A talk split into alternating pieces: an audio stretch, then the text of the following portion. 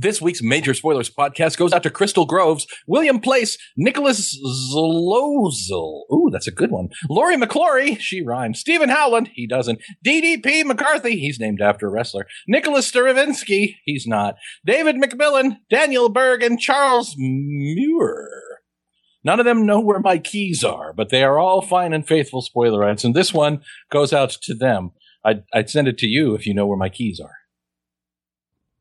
The Major Spoilers podcast covers news, reviews, and of course, spoilers, and goes into details about the topics discussed. So if you haven't read, listened, or watched the items we talk about, you might want to come back later. I'm Matthew. I'm Zach. I'm Rodrigo. And I'm Steven, and you're listening to the Major Spoilers Podcast, the podcast for pop culture and comic fans. In this issue, single, malt, double entendres, triple irons, and hi, my name is Zach. You may call me Shang-Chi, as my father did when he raised me and molded my mind and body in the vacuum of his Honan China retreat. I learned many things from my father. That my name means rising and advancing of a spirit. That my body could be forged into a living weapon through the disciplines of Kung Fu. That the plural of, the plural of papoose is papooses. But since then, I have learned that my father is an evil robot overlord, and he has made me perform on the Major Spoilers podcast, which is on the air!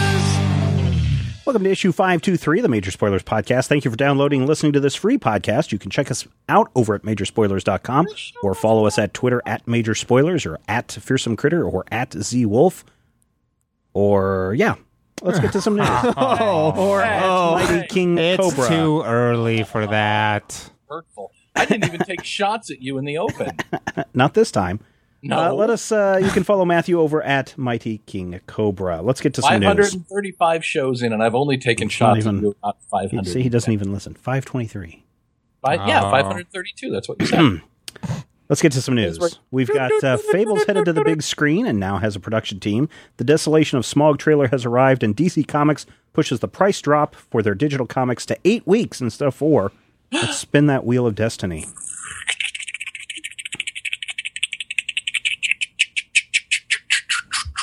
And there it stops right there. DC Comics has made the decision that instead of uh, four weeks out before they give you a price drop over at Comixology, they want you to wait eight weeks.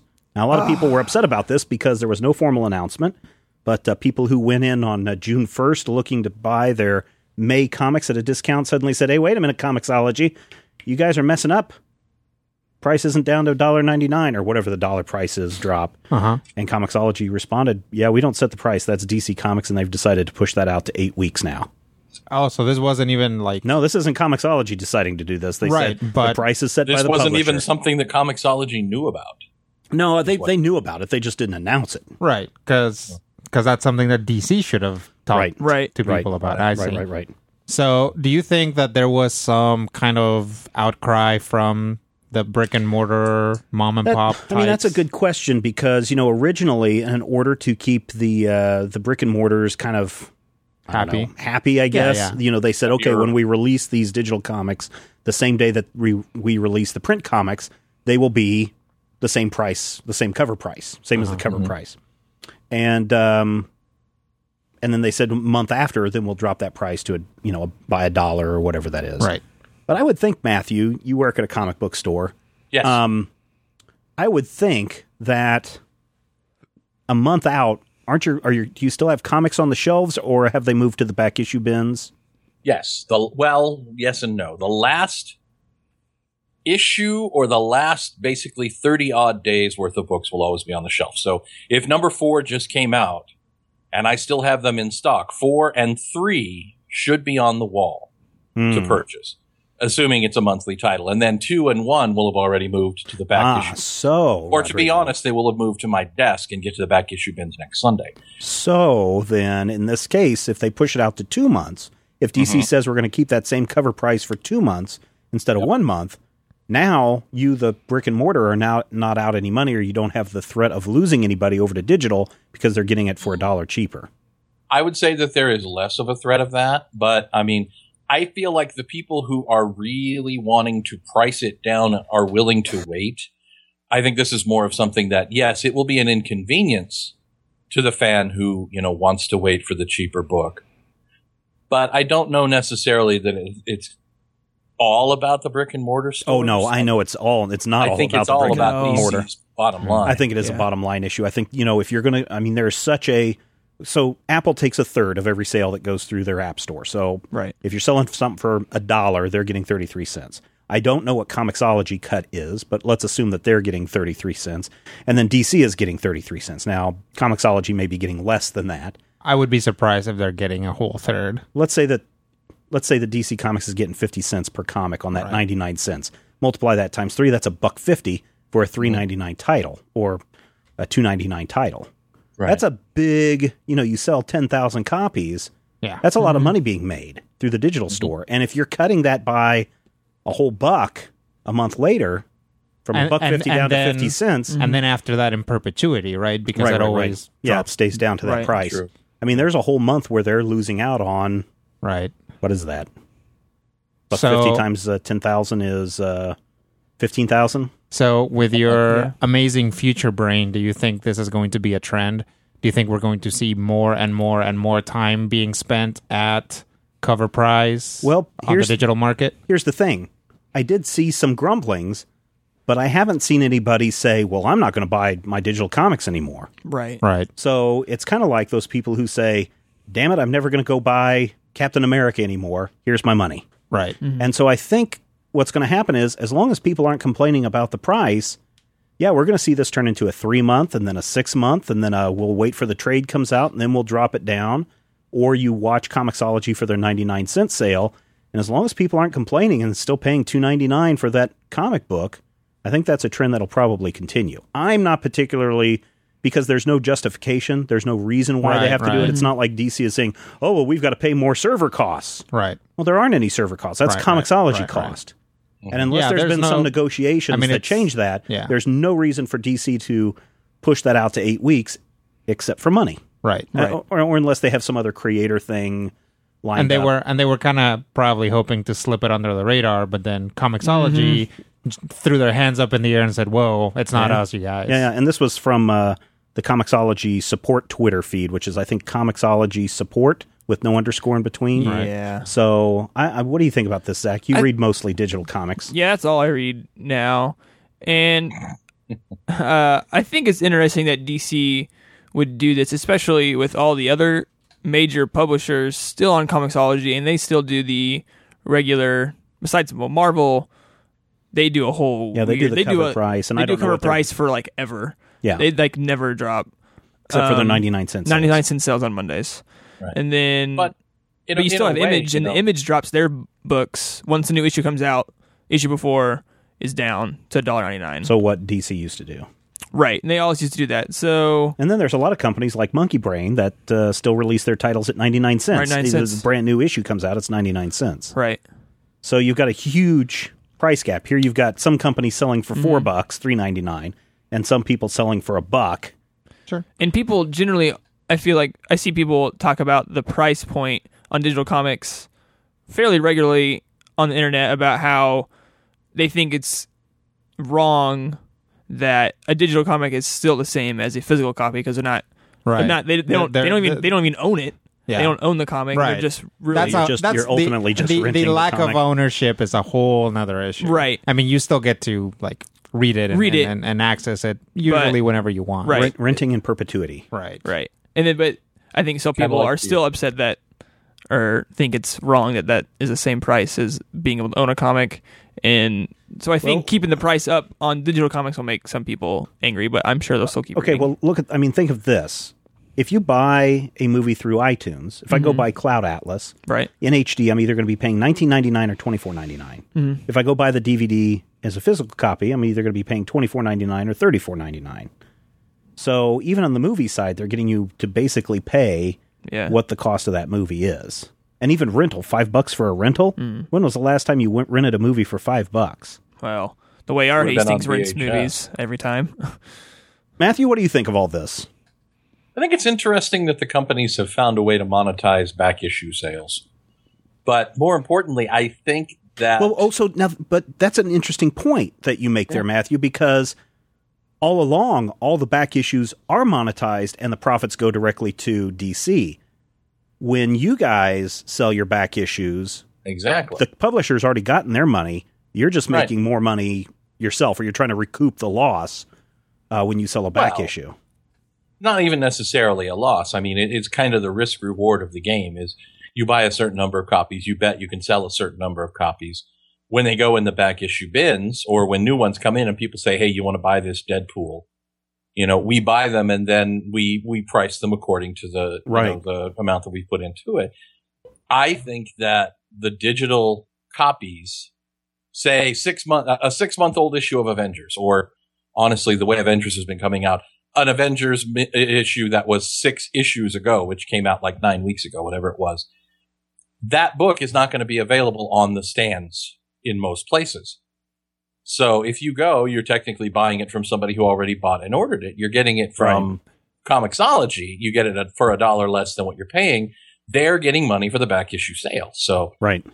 I think that what what what we're probably seeing here, and I don't know if they count digital books into market share or anything like that. No, they, we've never seen just- a, we've never seen numbers on digital comic sales. Yeah, I think this is this is you know bolstering the hey look all of a sudden we can make an extra dollar. I think that even if you take into account the people who won't go buy it, who'll wait that extra week, you're probably going to see considerably hundreds of thousands of more dollars in that two week period on the digital sales just by you know taking this Well- this extension of what two weeks. and certainly, but what for? I mean, it's uh, four more weeks. Four weeks. Yeah, Okay. but I guess the thing is, most of us are buying our digital comics the week that the new comic comes out, just because of the nature of the website and Sure. reviewing stuff on their website. And occasionally, if I'm behind on some issues, I'll go and buy like four or five of them in a Right, right, row to catch up. To catch up. Mhm. Um, but I wonder if this is just going to get everybody to say, "All right, I'll wait another month,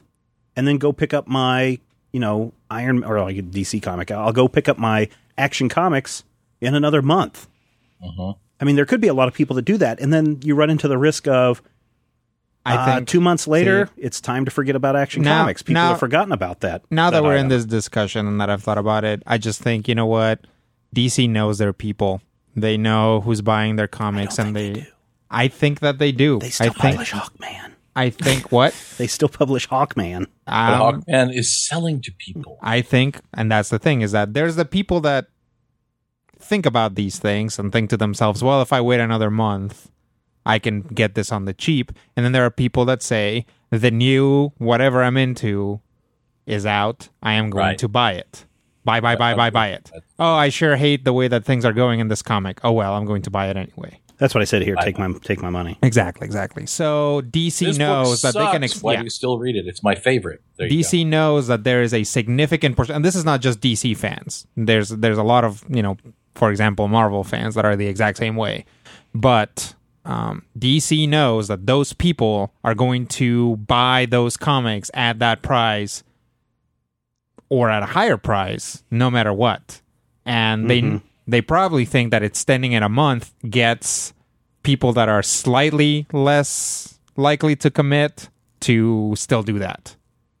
Because for me, for example, if I'm curious about what's happening in a DC book, I and I see that I could wait another month to buy it, I would just wait a month. I think this is a slow creep for DC to do what Marvel is doing, as Zach said, not to drop the price at all. Because here I'm looking at Superior That wasn't Spider-Man. that was me. Oh, I'm sorry.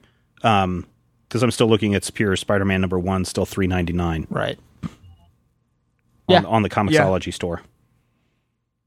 So I think that's there. Now, just like here- just like DC said they were going to hold the line at two ninety nine. Right. Here's the here's go. the thing about years here's the thing about That was this. like two years ago. Here's the thing about Yeah, this man. conversation. They've slept since then. you know, Matthew brought up um, back issues. This idea of monetizing the aftermarket Yeah, is really becoming very popular with content creators. Oh yeah, it is. So there is a very similar discussion going on in video games right now. hmm Yeah, with the new, and we'll talk about this later. The Xbox is it the Xbox, Xbox One, One, that Xbox won't One. let you play old games. Right, exactly. Man, that's idiotic. And Well- we'll we'll get to it. All right. I, that's why I think, and I've said this before, I think what these digital publishers need to do is go and look and see what the Zune tried to do. And I think the Zune may have been ahead of its time. I know, this is pretty crazy, right? The Zune. But I'm sitting here with Rodrigo and I'm saying, "Oh my God, Rodrigo! I just read all ten issues of Superior Spider-Man. Uh-huh. You really need to go check it out." And Rodrigo's like, "Oh man, I really want to check it out, but I'm not going to pay three ninety nine for each copy." Well, guess what, Rodrigo? We can touch our devices together, tap or whatever that we got to do, and now Rodrigo has 24 hours to read a comic. You know, Zune, that was the whole thing. Welcome to the social. You could share your song Right. for three days, play it as many times as you wanted over three days, and then after that, you either bought it or it got deleted off your Drive. player. Yeah. I think they should do that with digital comics. I can share it with you. You can read it once, and then it's off your hard drive. it's you buy it's it a good it's idea. Gone off the, your system. The issue there is the you always run into things that are good and bad uh, on any given thing, right? Is there's no complete like nobody completely owns the digital tablet market. You know, Yeah. Apple's ahead or whatever, right. but you have to both do things for Microsoft and for Apple, and some of them they're not going to like, and things like that, right? So, uh, obviously, all of this stuff would still be very dependent on the manufacturers of the actual hardware. Uh, I th- in this case, if you're doing it on an app, I think it could be an app thing. Send to friend. Type in their email address. Bloop. There's your link, Rodrigo. Don't you have anything that you buy on an Apple product? Don't you have to technically buy through iTunes, even Comixology Uh, stuff? but this would just be a I'm sharing this with you, so it's not technically a don't purchase. don't you everything that you buy has doesn't it have to go through iTunes? I mean, it does go through iTunes, Right. yes. So then, A, Apple has control of that infrastructure. Sure. And B, they can put plenty of pressure on people to not let them do that because that's 33 cents that they're not getting. Ah, but here's the thing: if I read it once and then I have the option of buying it or deleting it, right. if I want to go back and reread that again, or you want to go back and reread that again, now you're going to pay that 99 cents or whatever for that issue. Now it's an incentive for Apple to say, you know what? Yes. That would that would be same- an I mean, incentive for Apple this- to do that. is- but it's the same what's wrong. incentive for Apple to say only play you the first 10 seconds of a song when you're browsing. Or Pandora, which Right. lets you play the song, and if mm-hmm. you like it, you can buy it right from there. So there's this incentive of, hey kid, try this out. Not just the first five pages, well, although they do try to do that with Comixology, but read this first issue. If you want to read it again or you want to read the next issue, of course you got to pay the price. I think Apple would see, well, who knows what they're thinking these days. But okay, either I'm not getting your business. well, I- so here's the choice. I'm either not getting your business or I have the potential to get your business. Right. And the mm-hmm. potential is that money that's left on the table and you never leave money on the table. So the potential I, is and I, there. and I get and I get what you're saying, but I think that from a corporate standpoint, and you know, I've never been a corporation, but from what I've observed from a corporate standpoint, they think that what you're doing Right, right. is or what you're suggesting is leaving money on the table. Because if you're already getting that word of mouth, oh man, this was great. Right, right. Here I'm gonna I'm gonna app it up to you. Beep, boop, boop, boop, beep, boop, boop. Oh, I can read the first two pages. Yeah, this seems decent. I'll pay for it, as opposed to Yeah, yeah. reading the whole thing, listening to the whole song, and all that stuff. I think that you are correct, Mm-hmm. and that that is the best way to do it. Mm-hmm. I think that word of mouth plus sampling the whole product would be optimal. Well, and I'm not have a- arguing that. They do have a I'm sample saying- built into the store already, so you Yeah. can go mm-hmm. onto your Comixology app and you can read the first three pages that way. Um, the other thing that they need to do if they really want to scam people's monies, and I truly say scam people's money, is you create a subscription process to where Yeah. um, you buy 12 issues of Matthew the uh, the Hawkman series. You pay for it up front, and then we'll put me? and then we'll push out those uh, we'll push those titles out to you when they become available, or we'll send you a push notification that says you can now download it. But guess what? Boop. Just like a gym membership, three months later, if you're not constantly going in and downloading and checking your for your new Hawkman issue, you've paid for a year's worth of stuff and haven't read it yet. And and at the end of the year, it'll get renewed because that's how everything is. That's how it Yep. works. Hmm.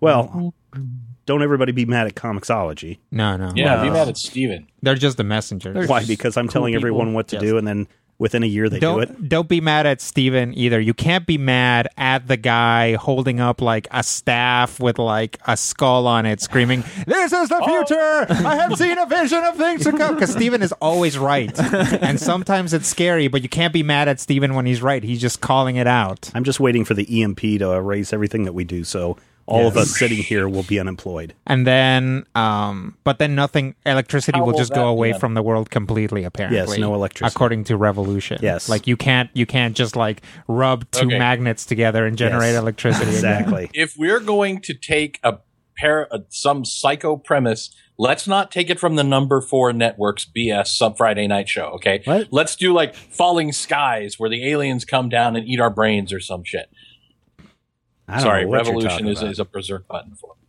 Oh, sorry. Revolutions. Yeah. What how is that? dare you Revolution how dare you is a um a show on I want to say NBC featuring um like half the cast who got uh, from um that uh, what was it the one with the lizard people V V? you remember V the main character from V is like the uh, secondary character uh in Revolution but the premise is electricity goes away from the world right there's like this giant EMP everything shuts Right, right. down but then also it doesn't come back Yeah. like you can't build new electrical devices either. yeah, that would be the stupid part. right, right. right. I mean, that's, the weird stupid part. And is- they've but the thing is, if there was such a thing, it would take. I think they've said it was going to take like twenty years to rebuild the entire infrastructure. right, right. I mean, not on this show, but I think that's what they've. The Yeah. scientists have said it would take twenty plus years to rebuild the entire infrastructure. Right. But you could still like cobble together something. Oh, sure, sure. That could generate Yeah, smoke- like smoke like a, like an actual like hand crank crank generator. generator, sure. But anyway, generator. I haven't seen too much of the show.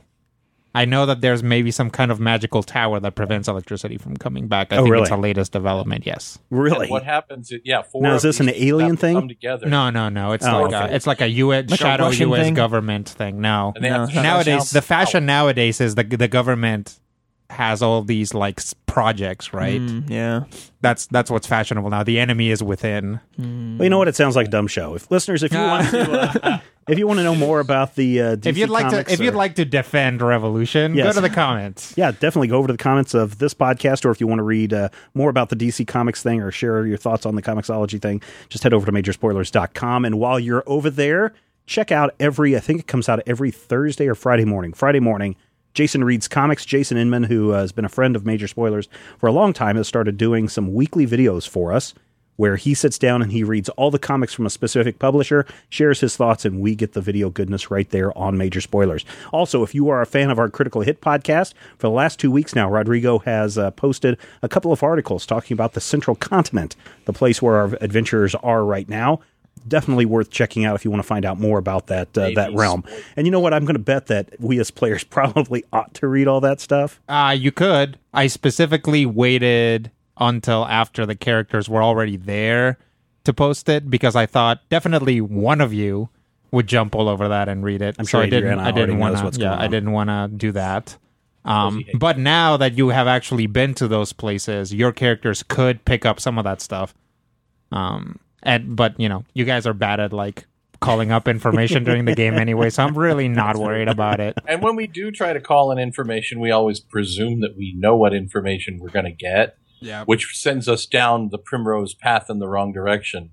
But I don't know that because my intelligence is only eight. If you want to know what Critical Hit is, it is a podcast where we play Dungeons and Dragons. It's a fun podcast. A lot of listeners uh, listen to that. We've also got a bunch of other podcasts in the Major Spoilers Podcast uh, podcast network, Master Feed. You can find that over at iTunes. We have, of course, Major Spoilers, Critical Hit. We have a show called Top Five where we run down our top, five things because everybody loves a list. Who run Podcast Town? Faster Feed. Just tired Two of men and one comic will enter. One Yes, man dueling and one comic. dueling reviews. Uh, dueling reviews uh, comes out where Matthew and I sit down and we give an in in depth review over a issue that comes out that week. We've got Zach on film. Young Zach over here wants to be a movie maker, Hello. and uh, we try to uh, to get him to watch some old movies. We ta- we try to ingratiate ourselves so that he will cast us in his movies that he will make in the future. I need to follow up with somebody. Somebody the other day was like posted on Twitter. Oh, hey, I just uh, directed my first movie. What podcast do you guys think I should be on to to talk about this? And I need to contact her again and say, uh, you know, what'd be really awesome is for you to have a conversation with young Zach and tell him what your experience was as a first time director, coming from the actor side and moving Yeah. into directing. So I need to follow up on that. Um, what else we got? it. We've got uh, Wayne's Comics Podcast, Wayne's which is our first outside podcast that's joined the network. party time. Excellent. And what else am I missing? So, oh, Munchkin Land, Munchkin Land. Munchkin where Land. we sit down and play Munchkin from uh, Steve Jackson Games. A lot of fun there. A lot of people listen to that, and we appreciate everyone who does that. You do. I'm not Zach, on it. Zach is, Zach is bad at it. Yes, Zach is very bad at it. Uh, which brings us to the big thing that we're trying to do is we're trying to make sure that we can generate more content for you, more entertainment for you, whether that be in a podcast or a video show that we're working on, or audio dramas, or just more features and reviews up on the Major Spoilers website. We can do it with your help. Again, everything that you're getting right now is still free, and we we love doing what we can do. But we can do more and give more to you if we can find some funding. So we have our major spoilers uh, goal going on, our funding goat, and I want to. I'm happy to announce that we are right now at 20% of the way to our goal of six thousand five dollar a month subscribers. So do the math, Zach. I don't want to. I'm going to embarrass myself. 20% of is that? 600. is 300. 300. Well, we've got more than that, but some some people are doing ten dollars a month. Some people are doing no, wait. Yeah, 20% of 6,000 is 1,200. yeah, twelve hundred people. 1200. People. Math is hard. Uh, Yep. And uh, as soon as I get a Friday, I think is my day off. I'm going to have Zach and uh, Rob run the site again on Friday. I'm going to work some more on our members only site, which I want to launch really soon. So probably I'm going to say within the next two weeks, those of you who are current subscribers should start getting a notification that says come and check out the site. Now it won't have everything in there, but it'll at least be testing the uh, the membership system. Yep. So very very Work in progress. work in progress. And we've got something, we will have something up there, especially for you people who are uh, subscribers. We've got uh, something called bonus tracks, and it is a uh, audio feed that you sync up with a movie. You can listen along as you watch the movie and hear our commentary. Sometimes funny, sometimes informational, sometimes just, well, Rob's on it, so sometimes just very, very sad. It's a, good, it's a good thing Rob doesn't listen to this show. I know, that's Yeah. so bad. Uh, if you want to get your name shouted out at the top of the show, just become one of our $10 a month subscribers. You'll get that name shouted out in one of our many, many shows. So thank you to everyone who does that. One of us will probably mispronounce your name. Well, it's almost a guarantee. All right, let us get to some reviews. Review. This week for me, I'm going to review a movie. I, uh, We can't do that. This isn't Zach on film. no, no. Zach on Film is a reflection of movies and why they work or what, what they don't work and how Zach. We we can't do Zach this. This learn. isn't movie podcast. Madness. Ah, we but have it movie is. sign. But it is We have about movie sign. but it is about pop culture. And um, I found this one of the great things about me sitting down and watching stuff on iTunes is iTunes has now in theaters, or they have a section 4 pre-release. Watch the movie before it's in theaters. So that movie Monsters from a few years ago that was up on iTunes like months before it was Way in the early. theater. Um, John dies at the end. Hint. Uh, was also up on the iTunes feed before it hit theaters. And so I was flipping through new releases and I came across this one called History of Future Folk. And it shows two guys in like red jumpsuits with buckets on their heads playing uh, guitar and a banjo. And I'm like, what is this? History of Future Folk. So apparently, Future Folk is a bluegrass country band that performs in clubs throughout Brooklyn and New York City. And apparently, they've been doing it for a number of years and are quite popular. And so, so and their gimmick is that they are not humans; they are aliens from another planet that have come here. And so, the movie, The History of Future Folk, tells the story of how they came to this planet and uh, how they came into being. And so, you here you've got General Trius, who was uh, the planet Hondo. In Hondo, they use the word Hondo a lot. It's almost like the word Mahalo. Right. So you hear them use the word Hondo, Hondo, just back and forth as greetings and sayings and battle charges and everything. So there's this huge comet going to smash into planet Hondo. And uh, General Trius comes to Earth because he thinks that this is the place where everyone can live. All the people from his planet can come here. And he's getting ready to set off this virus that will wipe out everybody on the planet. And then he hears music for the first time and never heard music before and instantly falls in love with music and starts learning to play all these instruments and picks up a banjo and starts performing um, as a as a uh, Street performer. yeah, well, not really a street performer. He does get into like small small clubs, and I should say the club owner is played by Dee Snider, Nice. uh, which is pretty cool. Uh, and then uh, the planet sends an assassin to take out General Trius because they think he's betrayed them or hasn't done his job right. And General Trius grabs the mighty Kevin, or soon to be mighty Kevin, ties him up and forces him to listen to music, and he has the exact same reaction. oh my God, this is wonderful. All we have to do is broadcast this to our planet, and they will not attack. Well, that's not the case. But the duo, as they're trying to figure out how they can solve the situation, are playing gigs at, at this club and drawing a larger and larger audience. Now, General Trius has been here for 11 years, so there's a little bit of a complication. Married and has a child. Wow. And it is a quirky, bizarre, well shot, independent movie with a wonderful soundtrack by this group called Future Folk. They have the first album, uh, I guess, just came out, or is, came out kind of in conjunction with the movie. And it is, Zach listened to some of the music earlier. What do you think? You saw one of the trailers. In fact, I'm going to post the trailer up on. The show Friday up on the Oh. on the major spoilers website on Friday is our Friday sing along, so you can check it out then Yeah.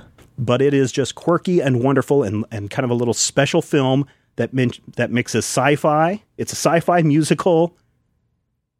What else? Indie film, Uh huh. and it's and it's funny. If Biography. yes, uh, revisionist history. Yes, Do do they keep the suits on the entire time? pretty much. Um, when we meet uh, General Trius, uh, he dresses in normal street clothes, but then when he goes Okay. to perform, he puts on his Oh, okay. outfit and does his uh, his stuff. Right on. But then after they get arrested, uh, that pretty much the rest of them. Well, no, I shouldn't say the rest of the movie they're wearing their outfits, but pretty much the rest of the movie they're wearing their outfits. There's some montages where they're just wearing regular street clothes. But those are like the outfits from their yeah, from, from, their Hondo. planet. Yeah, yeah. And so it looks literally like a bucket on the head. So the first time that the first time that uh, General Trius is up on stage, uh, people are kind of laughing at him because they don't know what to to think, and he's explaining that he's from another planet, and he's like.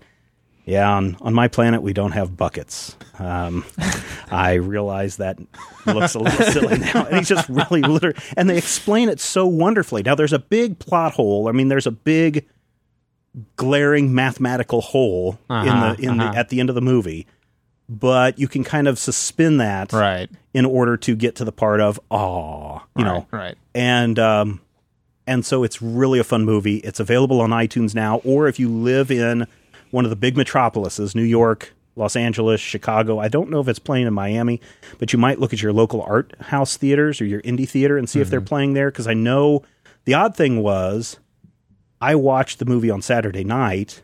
That was the same night that it had its LA premiere. Nice. So here I soon I'm blown away by this movie and I go over to the Twitter and trying to find these guys on Twitter. I'm like, "Oh, loved your movie." And they're like, "Hey, we were at the premiere too. Uh, you should have come up and said hi." And I was like, uh, "I'm watching this at home." Yeah. but uh, Uh oh. I mean, it's uh, Yes, hello. Like Steven puts on his mustache. Yes, hello. I am a wheeler and dealer in a Hollywood elite. yes, yes. Um, Invite me to your next cheese tasting. I was. I mean, if if you like uh, if you like quirky music, if you like uh, what is it? What is it? Filk music? Is that what it's called? Um, this is falls into that genre. If you like, if you like Paul and Storm, if you like um, John uh, Jonathan Coulton, Garfunkel and Oates. Carfunkel and Oates, you're probably. Did you like their music? yeah, Zach? it I was mean, I don't know. I mean, it- it's really funny, and it's like it's like good music. Nice. I mean, if you like you like some acoustic uh, guitar and banjo, yeah, yeah. it's some foot stomping. Yeah. And I'm not normally a person who loves uh, country music, Mm-hmm. but this was really good. Uh, because of the glaring plot hole, I can't give it five stars. Right. It's really worth it. So I'm giving it four and a half slices of meatloaf. nice. Go check it out on iTunes uh, or check those guys out, uh, thehistoryoffuturefolk.com. It is a wonderful little movie that people should check out. So there you go. And it fits right in with this thing because we're all sci fi pop culture music y. Right. So, Matthew, what do you got for us this week? Uh, I got got a comic book. You got Naked Girls? No, they they just sort of kind of maybe look half naked. I have empowered. This is actually empowered special number four, quote animal style, end quote. And the reason they call it that is because, well, it's empowered and things have to be a little bit suggestive, but also because the single stupidest supervillain team of all time appears in this issue. And their name is Animal Style. And God help me, animal style consists of the Terrorpin, the power pachyderm, Cyberian Tiger, super cobra. I can almost get behind that one. Almost. Brass monkey, which, all right, I'll give him brass monkey, and Maul Bunny. Uh, that one doesn't even make sense to me. Yes, it does. Think about it. What what is it? Well, mall, mall bunny. as in like a mall, Uh, like, Like that mall. you shop at. No, no, no. Sometimes- M A U L. A Yeah, giant. yes, no, I know, I get that. mall. But the but the joke there is that when like girls that you pick up at a mall are mall bunnies, Oh, like snow they? bunnies. Oh, well, there you go. I've heard mall rat before. Yeah, that's like kids who hang out at a mall. Okay. Well, there you go. In any case, the uh, the animal style attack attacks the alternate timeline superhero auto show at the Purple Paladin Convention Center, which is pretty awesome. And They have you know these alternate vehicles and vehicles. It's basically a superhero auto show. Some of them are from the past, some of them are from the future. It's really the cleverest thing in the issue, and it's really funny they keep talking about these moments where it's like, this is the made man's 1960s car. And uh, throughout the whole thing, they're trying to steal all these cars for whatever reason. And of course, we find that they're worried about there being some D list super caper who might be there playing Night Watchman. And we cut to Empowered hiding behind a pole and freaking out about the fact that she's now being attacked by six super supervillains. If you've read Empowered previously, and I think we all have, except for Zach, who may or may not be able to read, Empowered is Can't. basically no. No, I Why can't Zach read? It's the story of a superheroine who has two problems in her life. One, she's incredibly ridiculously powerful, but two, her suit is really, really, really fragile and has a tendency to rip, and when it rips, she loses her powers and the things that happen to her. And many times those things involve her ending ending up gagged and tied up half naked. It is not as horrifyingly sexist as it sounds. And I want to make this clear because in the middle of this issue, all of a sudden we see a flashback of uh, Elissa empowered when she was in college, talking about all of the things that she's learning in her superhuman studies major and talking about the ridiculous stuff that happens when you're a superhero. And then we cut forward. Everything she talks about becomes part of the storyline. She talks about how when you're a superhero, throwing a car at somebody is stupid. You should rip off the axle and use it as a bludgeon or wrap somebody in the hood, which she totally does. This is the best superhero action issue of Empowered to the point where she is brilliant. She's taking bits of the car. She beats one guy down with a huge V8 engine. She wraps another in a hood. This is like her being a real superhero. And it's kind of bizarre. The art in the interiors isn't done by the creator, which is good because he has a tendency to make her look like a sheep anytime you see her in profile. Her face is just kind of scary and she has Warren, that Yeah. Adam Warren, yeah. Adam Warren. The, the interiors are done by a different artist, but Adam does these flashbacks. And throughout the issue, that's She- cool. kicks ass. She kicks these guys down, and one of them actually ends up. It, it looks like female armor, but she beats the guy and realizes it's a guy in the armor, and she's asking if he's a mecha crossdresser. And as this happens, the armor is broken, and warning: suit structural damage has resulted in broke back posture. So he's stuck in the standard boobs and butt pose that Psylocke did from 1989 till Till when's the last issue of X Force come out? Well, she's in the new X Men, so There you go. got to check for that. Wednesday. Yeah.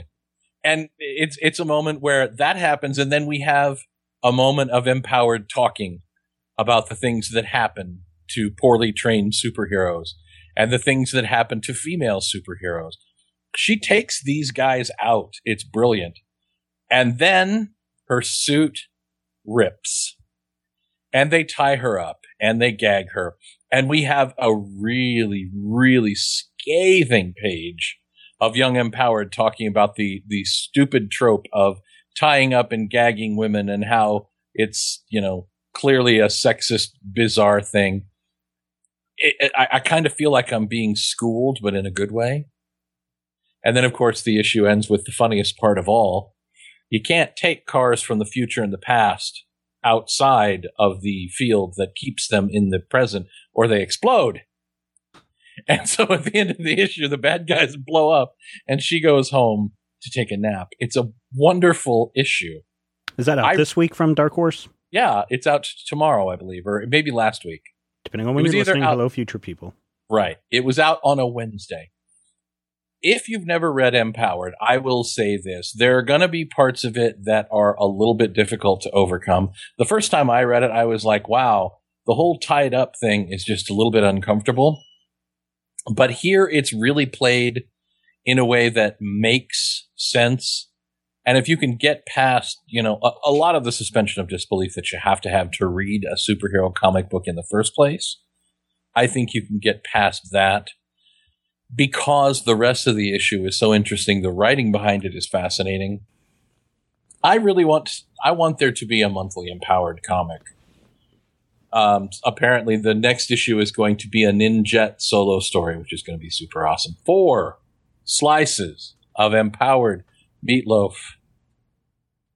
It's really, really good. Go buy it. Read it. It's awesome. Awesome. I think our listeners are going to be mad at us again this week.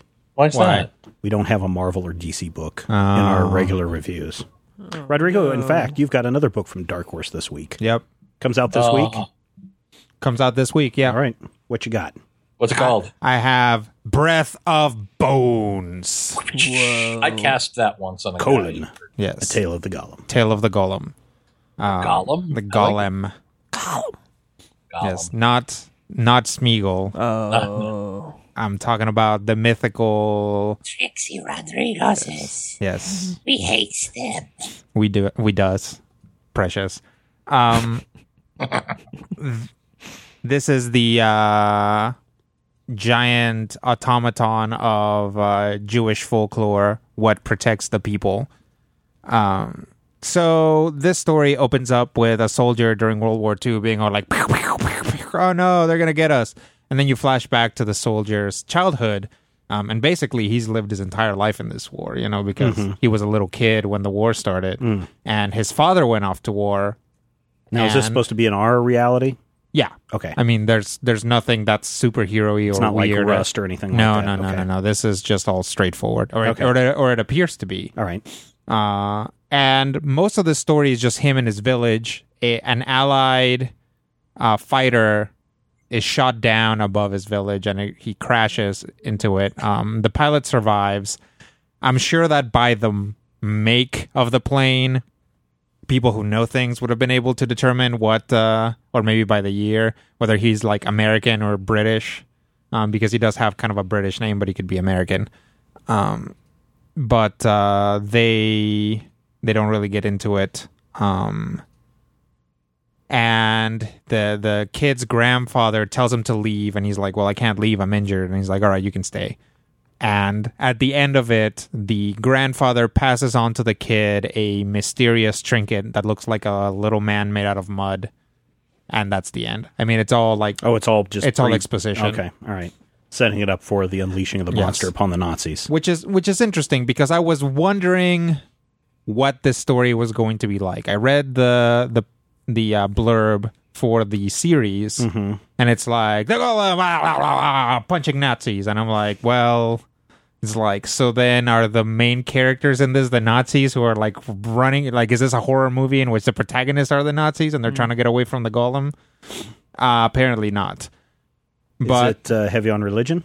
it is not. It they don't touch it at all. In fact, as far as I can tell, the only way that you might even infer that these guys are even Jewish is by um by the fact that they have something that probably summons or creates um a, a creature from From Clay. from uh, folklore.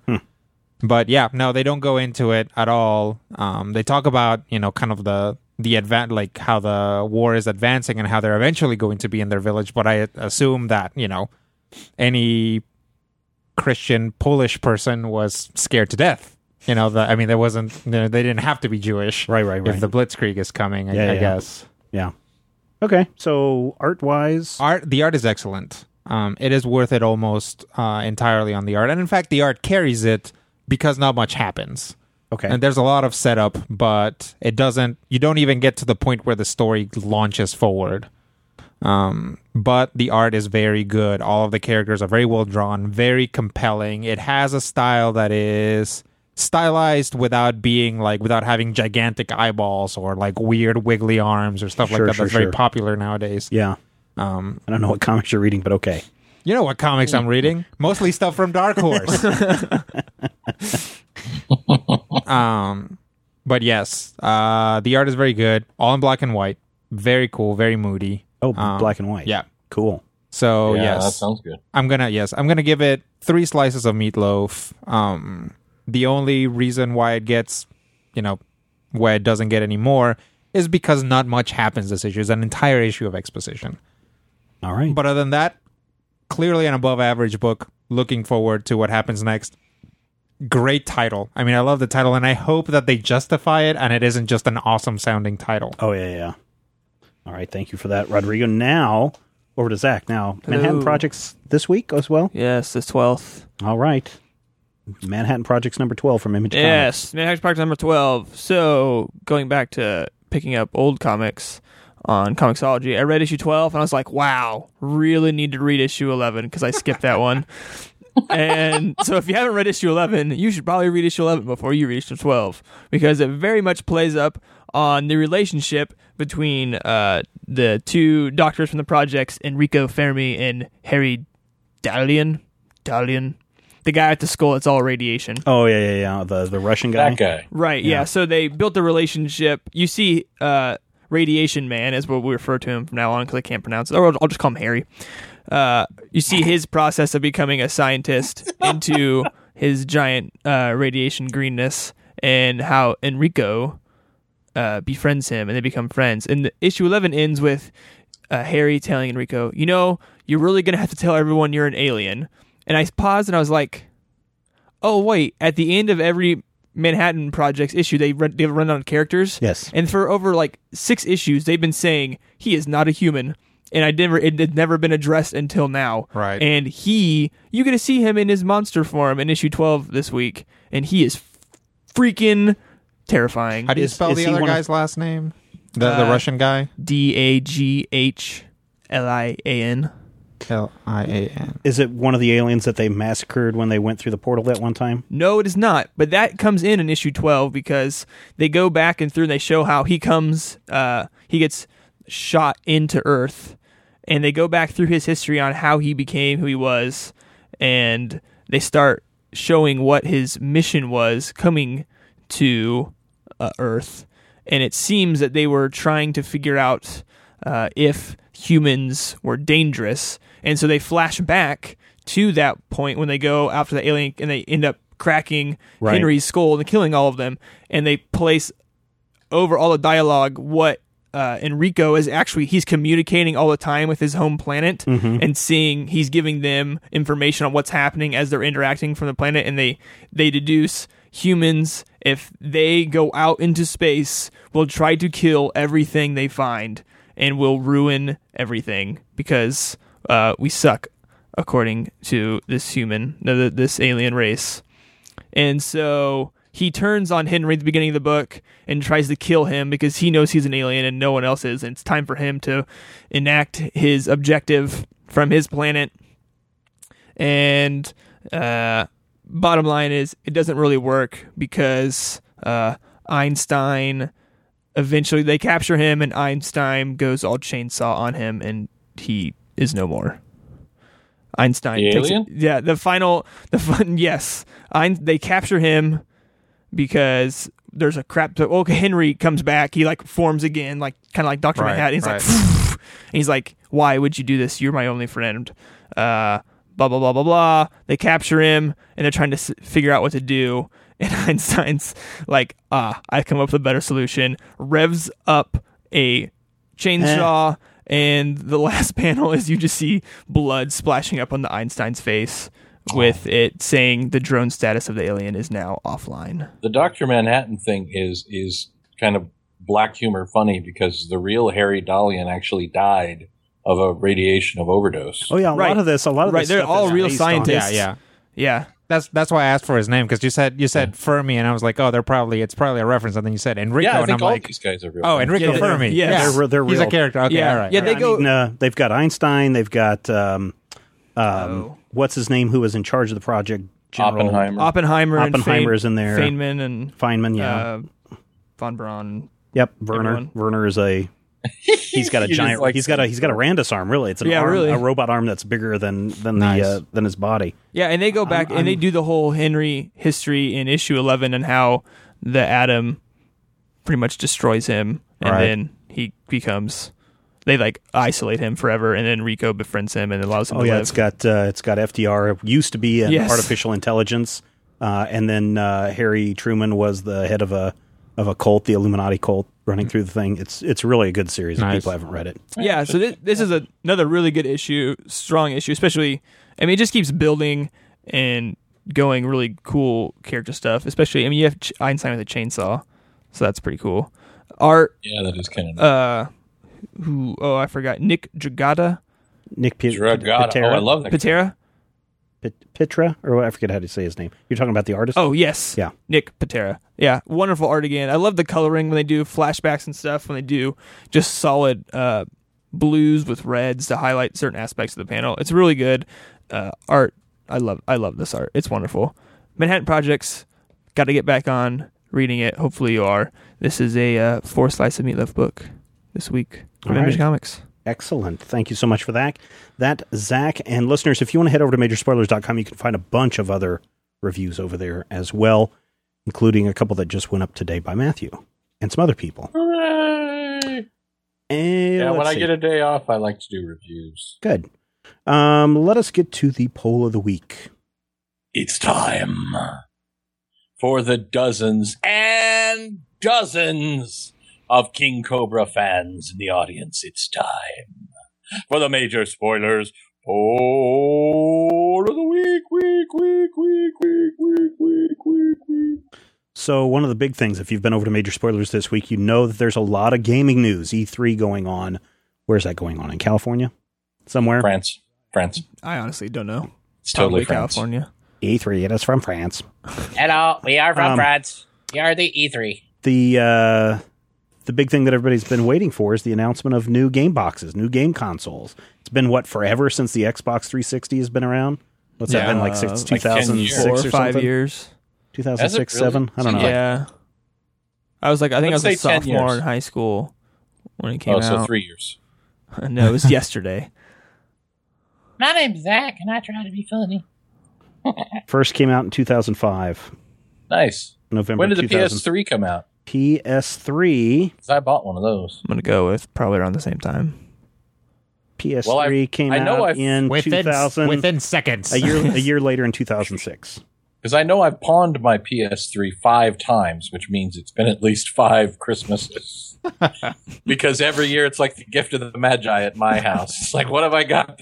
Somebody gives you a PS3 game, and you're like, "Oh, I don't Thank have you. a PS3." yeah. Oh, that's sad. And I use it to buy combs. So people have been off- waiting. It's been six, seven years on a couple of these uh, systems.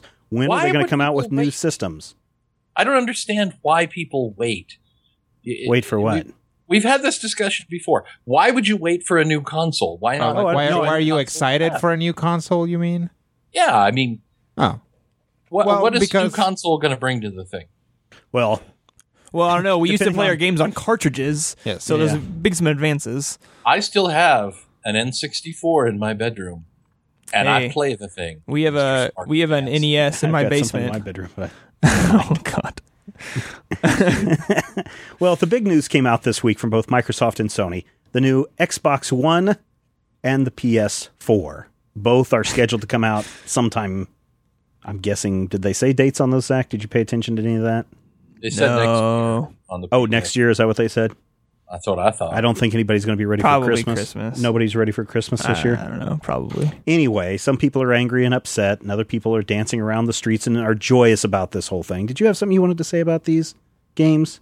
Uh, I got some stuff. to renting renting the systems or about. something. Well, we talked about earlier Yeah, about um, that sort of thing. yeah, I can't believe. Uh, on I guess on the Xbox they're not going to allow you to play your old games. Right. So the big controversy with the actually there's a handful of controversies with the Xbox One. From what I understand, they are as follows.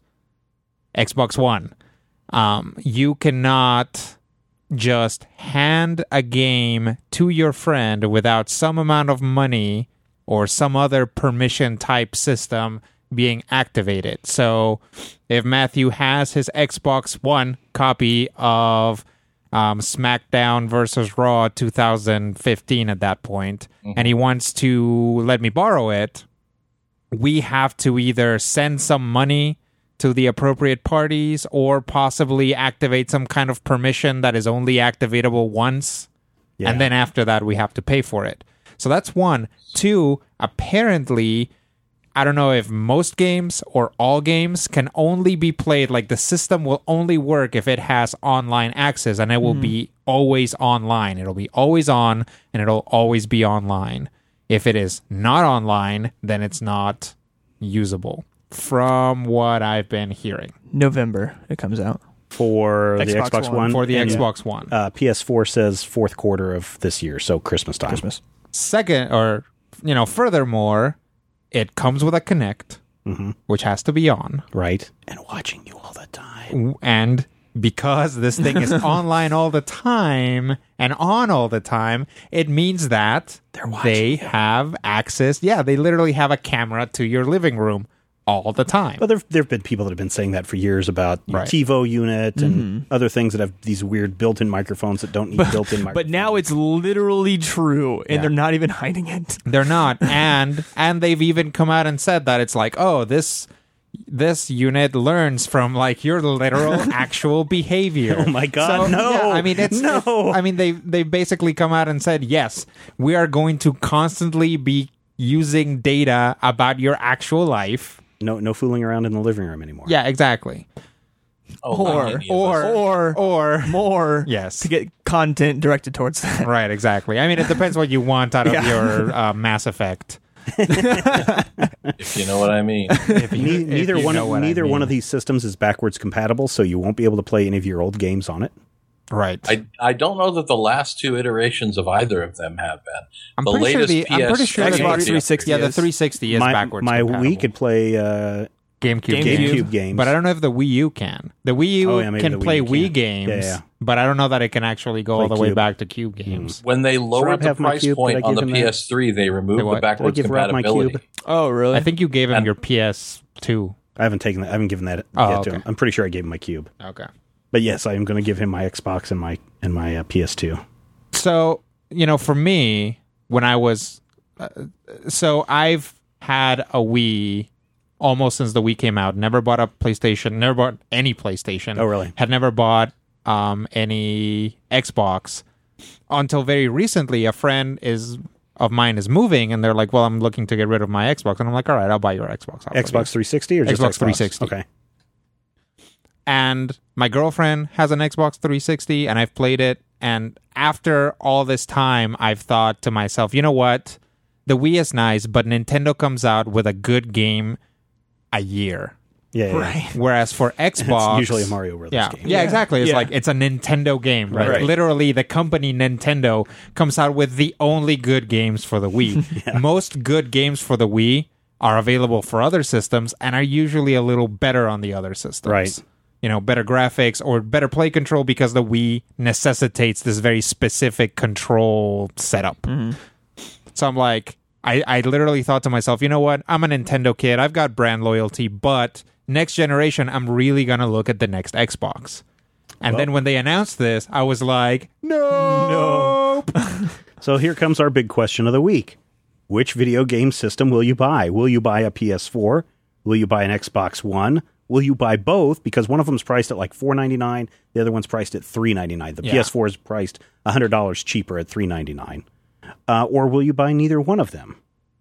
You're going to be no on both. I'm gonna I'm gonna give a, a, a good hard look at the at the PS4. yeah, I think because I do want. It's sad to say, but I do want a non Nintendo console. And if I become rich between now and then, I might actually buy a Wii U because they did announce the good Nintendo games. New Smash Brothers is coming out. New Mario Kart is coming out.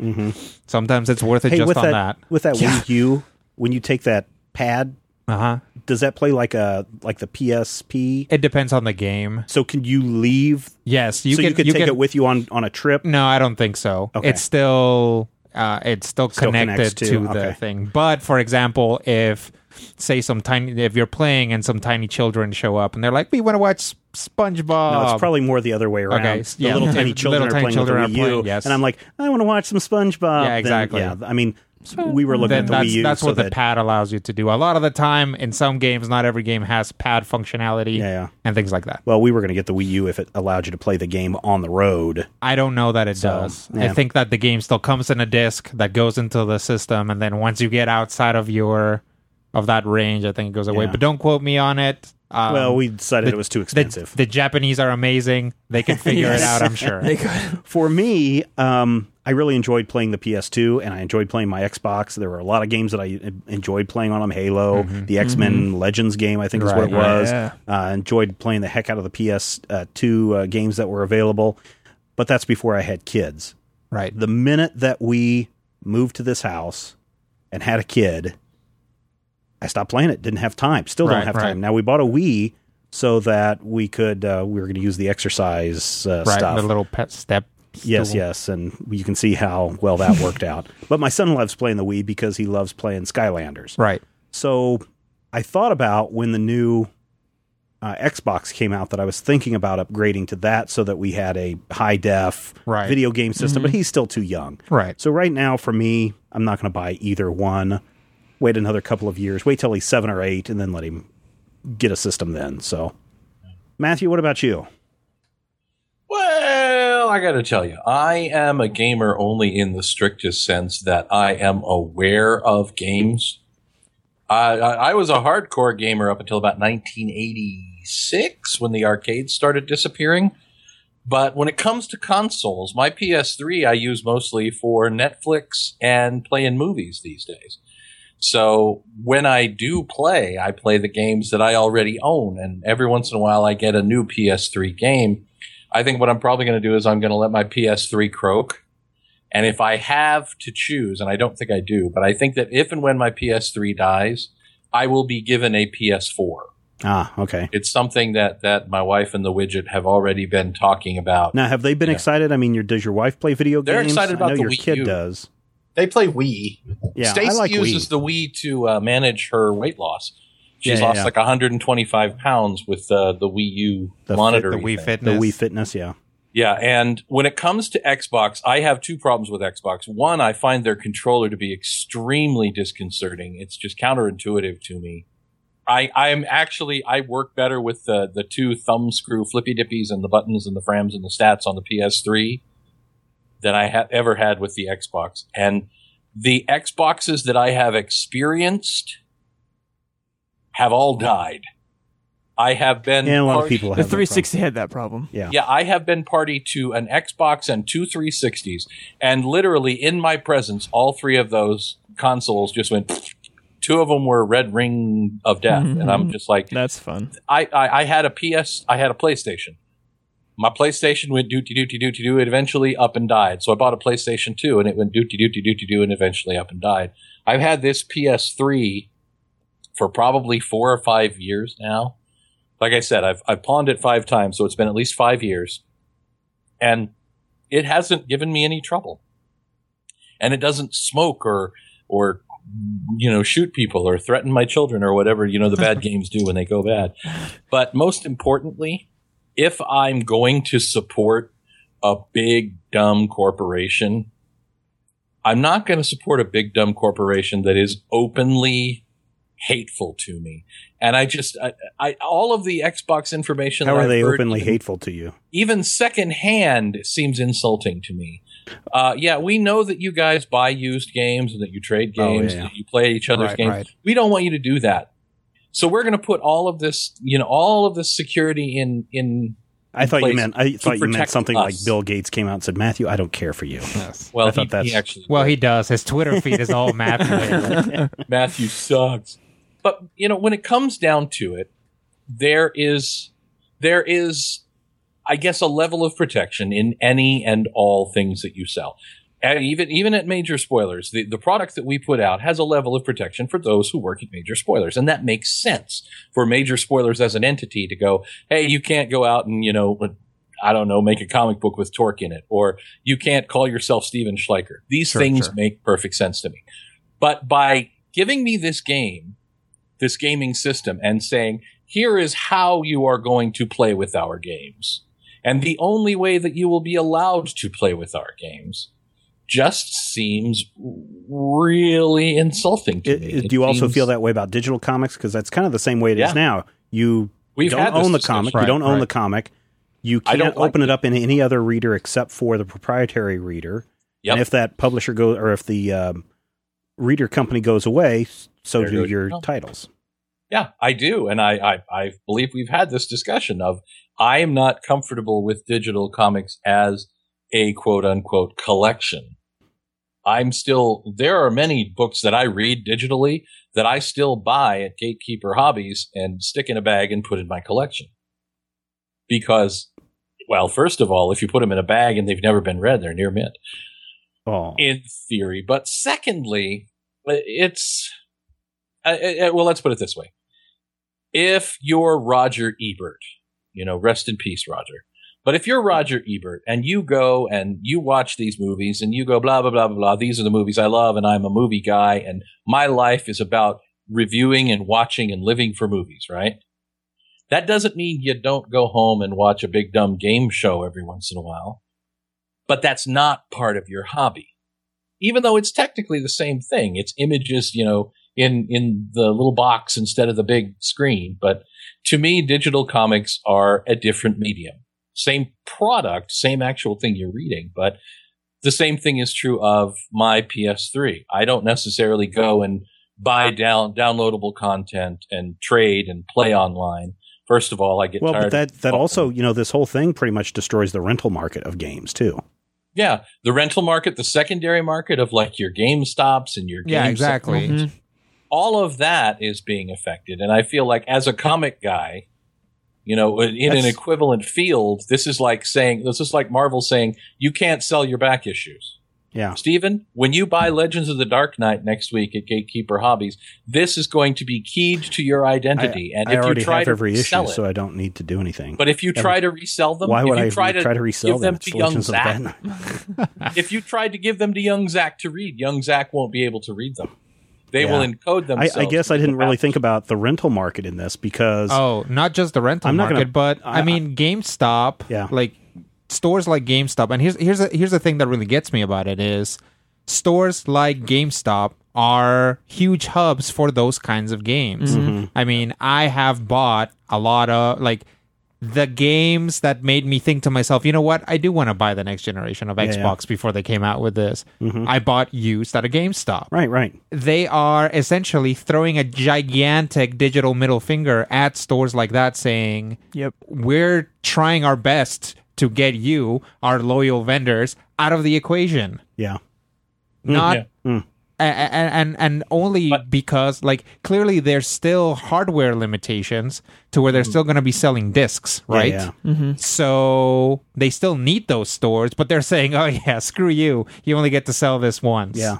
Well, Right. And I mean, I- look at look at record stores. I mean, what is it? The CD Now or whatever the Right. the stores that say that they'll buy your old CDs. Those are pretty much gone out. I mean, think this is kind of a, even though it is a big middle finger to the brick and mortars, whether you're talking about digital comics or, or video games. This is an evolution of that business. i think to, that a, to a point, it's I an think- evolution of business. I think that would only be the case if technology was to the point where you could completely and easily buy the game and I think that we're. I mean, you look and see what companies like uh, Steam have done. Mm-hmm. Yeah. And I think we're going to probably move to that. Now, certainly, when you're looking at games that have these super graphic content, like Right, the Halos right. and the Dogs of War and all that stuff, some of that stuff you're going to have to buffer on some kind of a hard system Right. to get off. But uh, hmm, I don't know. Uh, We we've kind of talked over Zach here. That's Zach, okay. what, what are you going to do? You gonna you're you're fresh out of school. Yeah. You got a job. You're not married. No Nope. kids. No mortgage. Nope. You're going to buy both of these, aren't you? I'm not going to buy a single one of them. Why not? Well, I didn't buy uh, an Xbox 360 because my friends had them and I didn't want to spend the money. And even if most of my friends don't have a 360 now, uh, I just don't want to spend my money on that. I have no desire. I haven't. I don't. I rarely play uh, a console video game now, even though there's like three Xboxes in my house, 360s. uh, I don't. I rarely play them. Uh, so, and I was, I'd never considered a PlayStation because I've just never enjoyed a PlayStation before. So, it, literally, they could have done anything. They could have put like you, if you buy this, you get a dinosaur. Yeah, I yeah. probably wouldn't have bought. I might have bought it for a dinosaur, but I would just would have thrown the Xbox away. I, I guess the games that are on Xbox and PlayStation right now are pretty. I mean, to me, are more adult-oriented games, older people games, and that's not Yeah. the stuff that my kid's going You to know, play. Right, right. You know, adult oriented. By the time he's what I feel comfortable 10, 11, 12 to play some of those games, maybe even more, if depending on the title. I'm going to be too old to play with him, so we might as well just get a, we might as well just get a Wii U to Dude, just you're already yeah. too old. well, Oh, hey, well, and, I and- sit down and- with Rodrigo and try to play games, and I'm just like, Psh, I don't know what the hell's going well, on. and and there's Where's I mean, bowling? by the time by the time your child is 12, there's I going will to be, be 65. Well, forget that. Oh, Um, 65 will be the new 30. oh, great! Um, with technological advances. And I And- will be 30. and uh, thin diapers, right? what I'm what I'm getting at is Yeah, there'll be another console. there will be at mm-hmm. least two more iterations, if not more, Yeah, yeah. between now and then. especially So- for Microsoft, because I feel like this is going to tank hard. Because even the friends I've talked to who have like been Xbox for since the Xbox and just dished on PlayStation their entire lives, like if I'm getting a console, it's going to be a PlayStation because this Xbox is a bunch bunch of bullcrap. What about Right. just moving to a PC system? I think that's I've I've seen some stuff around some people that I follow on Twitter and or uh, Tumblr, Mm-hmm. and they're just like, "Welp, I'm getting a gaming PC because Yeah. neither one of these looks like a good choice." Matthew, how does the rest of the Major Spoilers Nation uh, sit on this whole video game thing? Matthew? Matthew? Oh no, Microsoft's on to Matthew. no. they got him. Ah! Well, I don't know where Matthew's at. Maybe he had tummy troubles and had to go run off to the bathrooms. That sometimes happens. Yes, Um, to each and every one of us. Yes. And that means we're going to take a break here in just a second. So let's look and see how the rest of the major spoilers nation voted. This week we have 151 people voting on this poll. For the PS4, 52% of our listeners, or the people who have responded, have said they're going to pick up a PS4. I'm going to bet that this uh, poll, it's up for a week. I bet it grows over the next couple of weeks. Yeah. 52% said they want a PS4. Only 7% said they wanted an Xbox One. 2% said they're going to get both, and 39%, a whopping 39%, I think I spelled neither wrong, uh, said that they're not going to get either No, one. you spelled it right. All right, well, there we go. Uh, some of the comments uh, that people have uh, made about this, uh, somebody posted a huge thing. You're gonna, listeners, you're to have to head over to Major Spoilers and read this uh, long thing. PS4 says uh, Zaxel Brax, Benton Gray says, looking at these results, I'm actually proud of the internet for once after the ridiculously draconian measures that Microsoft has announced for used games with the new Xbox. I'm glad to see their platform is trailing so markedly. Everyone says the move to the always rent, never own model is digitally of digital property is inevitable, but it won't be if people refuse to buy products that they can't own. Uh, Mela says, I would happily buy a PS4 if I had some spare change. Rob uh, Rasmussen, our own uh, Rob, says, I think I'm going to go with a PC wagon here on out. Uh, he says, I know I'm going to get a Wii U uh, once one of two games comes out or so. Uh, I'm not a gamer, says Cat Halo, so I won't be buying either. Russ Cat says, uh, say it with me, Kingdom Hearts 3. I'll buy PS4 the day that it comes out. And the list goes on and on and on. Listeners, you can head over to majorspoilers.com. You can cast your vote in the Major Spoilers poll of the week. And when we come back, we will be talking about the, the Master of Kung Fu, the Hands of Shang-Chi. Stick around. Greetings and salutations, major spoilers. Cat Halo back again. I've had a pretty cool week of nerdery, actually. I read a cool book, watched a few old favourites, and saw a new classic, even if it is remembered as a classic for all the wrong reasons. Firstly, the new movie, After Earth. My review is up on majorspoilers.com, but I'll give you a quick rundown here. This is a pretty bad movie. It is devoid of joy and fun. The performances are both wooden and unengaging. It's Will and Jaden stiff, really. The blame for all of this can be laid primarily at the feet of one man, the writer, director, M. Night Shame about your last movie. Between The Sixth Sense and The Village, those five years marked his best period. However, things have been going progressively worse since then, and this might well be his worst movie yet. There is an interesting story in there somewhere, but it has been well and truly Shyamalan since then. Stiff performances, dumb dialogue, and face-palmingly bad moments abound. This is a bad movie. On the other hand, Justice League Doom is a fun movie. I remember reading Waid's Tower of Babel run back in the day, and this is a pretty good adaptation. The voice acting is solid, the action is well done. It's not necessarily DC's best animated movie, but it is definitely worth a look.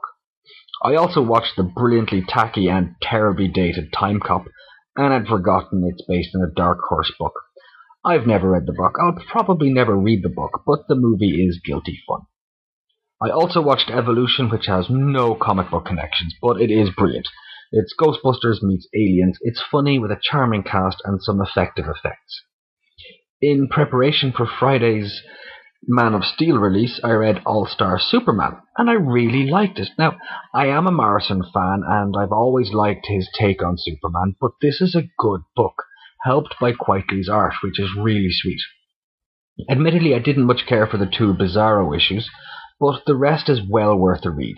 I also noticed that one of Jor-El's lines towards the end of the book is used in Man of Steel, the whole give humans an ideal to strive towards and they'll stumble, fall, etc. And I wonder if there's going to be more inspiration culled from this book. Could Zod have some of the replacement Superman stories in him? You never know. And that's pretty much it for me. Uh, the next time I speak to you, I'll have seen Man of Steel, and hopefully you will too. I intend to have my review up on Saturday morning, so don't forget to check the site for that. Also, check out Major Spoilers forums, be it for movies or comics or general jibber jabber with like minded souls. And if after all that time you have the time, check out at Cat Halo Movies on the Twitter and Cat Halo Movies on Facebook because I'm there. And I'll leave it there. Thanks, guys. Have a great week and enjoy Man of Steel. Thank you so much for that, and thank you for uh, for Matthew you coming back. Hi, we my missed you. Matthew. Yeah, well, Uh, power power is a thing. Yeah, I guess power is a thing. Remember, listeners, if you want to share your thoughts or comments, or you want to contribute to the Major Spoilers podcast, or if you know where Matthew's keys are, all you need to do is call the Major Spoilers hotline. Matthew, that number is 785 727 1939. The major spoilers probably look in the back seat because that's where they seem to end up. Hotline. I really should spend less time in the back seat of. Some, never mind. All right. If you uh, listeners want to go out and buy a uh, something, maybe you're wanting to buy a new Xbox game, or maybe you want to pre-order that that PS4, click on that Amazon link over at majorspoilers.com. Every little purchase that you make through that link helps us out a little bit, helps us keep going and do more and great things, and even gets us closer to our funding goal through that. A lot of people are buying things through that link over at majorspoilers.com. And we really thank everyone who buys stuff through Amazon.com. Also, want to give a shout out to our friends at tweakedaudio.com. Every week, it seems like every couple of days, I'm getting a, an email from Tweaked Audio saying, hey, somebody bought another pair of headphones. Here you go. And it's like, great. And why are people buying so many headphones?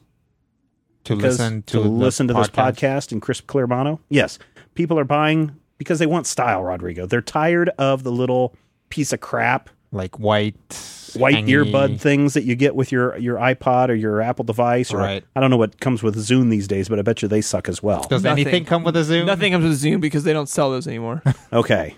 Well, whatever your MP, Matthew, what's your MP3 player that you use right now? Uh, whatever's preloaded in the Motorola Razor X. I think it's uh, some sort of Google Oh, thing. so you've got a Motorola Razor. Guess what? You can get a pair of headphones from tweakedaudio.com and you can get them with Yeah. a built-in pair, uh, a microphone built in. So I'm sitting at my desk listening to my iPhone, listening to the latest podcast that I that I listen to, listening maybe to some music, the History of Future Folk Volume 1 or just Future Folk Volume 1, and someone calls, all I need to do is just do a little swipe and as the headphones are still on or the earbuds are still in and I just say, "Hello? What do you want?" Actually, I go, "Hello? Who is this?" Hello, this is Steven. and, I'm and then it freaks my them out, and we move on with the conversation. But listen, these tweaked audio headphones that I have, they are fantastic. They're the only pair of headphones that I want to take on trips because they got noise canceling properties in them. They've got um, they fit nicely in my ear. They sound great. They're optimized for cool audio sounds. Here's here's an endorsement for you. Okay. Um, I have started using the my tweaked audio headphones at work. Like when I go out on shoots, I bring those headphones. Oh, yeah, yeah. Because they're not giant and bulky. Right. Um, but also the noise cancellation is nice because I'm I'm shooting out like li- sometimes literally outside outdo- Yeah. outdoors, and there will hear the be chicken. yeah there will be some animal in the background that I don't want to hear, Mm-hmm. and so Let you, you know, focus on the audio that's being it does. captured It by your does microphone. absolutely because the important thing is the audio that's coming into the microphone. And sometimes there are times where I'm like, oh, there's this thing going on, and then when I focus on the audio from the headphones, I can tell that it's not being picked up from Yeah, the yeah. mic, and I'm fine. Awesome. So many different styles, so many different colors to choose from. Tweakedaudio.com. When you use the checkout code MAJOR, you get 30% off your price, compatible with iPods, iPhones, Android devices, all MP3 players, and most other phones. Check them out at tweakedaudio.com. Okay, this week we dive back into the 70s once more, and we check out the seventies. The Hands of Shang-Chi, Master of Kung Fu. Shang Fu, master of Tai Chi. That's good. He's not Master of Tai Chi, he's Master of Shang Kung Fu. Fu, master of Tai Chi. No, that's not what we're reviewing this week. That's not what I Oh, read. crap, I read and I read twelve issues of the wrong thing. I read some pretty cool comics from the 70s with Marvel. Nice. Now, I got to say, Yes. I got a kick out of reading this stuff, literally. Literally, because and it's really cool because we're actually reading two different creators uh, in this in this uh, in this set. Yep.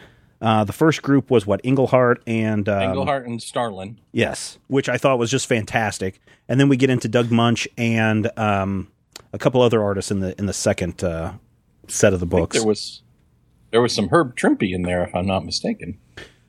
but the cool thing, I mean, it's just, I mean, if you want some, if you are a fan of those kind of seventies kung fu movies, Uh-huh. this has that stuff in it. Hey, Here you've got Shang Chi, who's been raised half American, half Chinese, raised in the Hunan uh, stronghold of Hona. the evil Fu Manchu. Right. Taught all his I life that his father was the greatest thing in the world and that everyone else was evil. And finally, one day, he sends his son out to go assassinate one of his long term rivals. And when he's there, he discovers the truth that his father is actually evil and everyone else is actually pretty okay. Everyone else is I. Except for. Uh, Except for the Oliver Queen X Man in the uh, in the wheelchair, Shh. it's not Oliver Queen. That's Sir Denis Nayland Smith. he's got the the goatee of the uh, Dark Knight Returns uh, uh, green green arrow. We should we should double check though. When did uh when did Green Arrow get his goatee? Has he? Because he hasn't always had it. probably He used to be super clean shaven. 1969. Oh, You got so so he would have had, he would have had it before. yeah. Yeah. it. See- Hey, Stephen, Yes. ask me. Go ahead, ask me how this all started out. No, no, no. I'm telling you what what started out. no, I mean there was Why, a there was why a is Sir Denis Nayland Smith in this book? oh because that's from a previous series where they used to go and hunt uh, Fu Manchu in uh, in another series, right? No. Okay. What is it?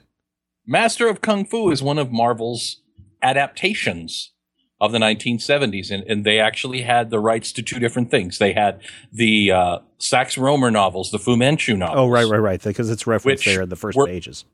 which were not themselves adapted, and the rights to uh, Cheng Kwai Caine, uh, Kwai Chang Caine's Kung Fu show. And they're like, you know what we're going to do? Let's just stick these together and make our own thing. Well, they did it right. I got to say. And then change all the names when we lose the rights. Exactly. His name is now Mu Fanchu, which is entirely different.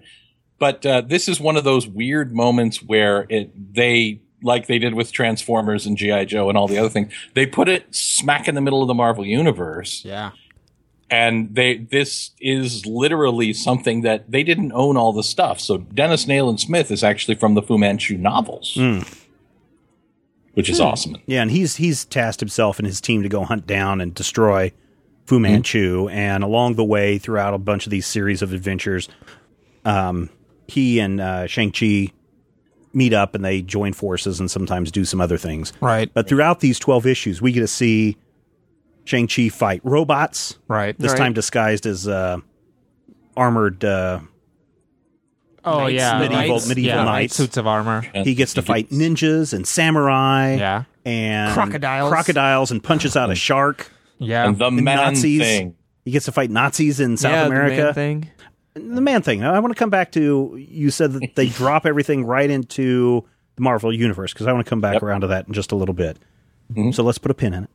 Um, it'll just sink Like, right in. it'll though, just sink right it into the man. the thing. man thing. and this reads like a 70s slash 80s TV series in that, and what's really nice is pretty much every issue is self contained. Right. But the next issue picks right up where the last story left off. Here's here's what I think uh, Master of Kung Fu would have been like as a pitch in the 70s. It would have been like, "Hey guys, you know all those costumes from all those like like um laughing type shows and you know history reenactments and like the whole thing from Ben Hur that we just inherited.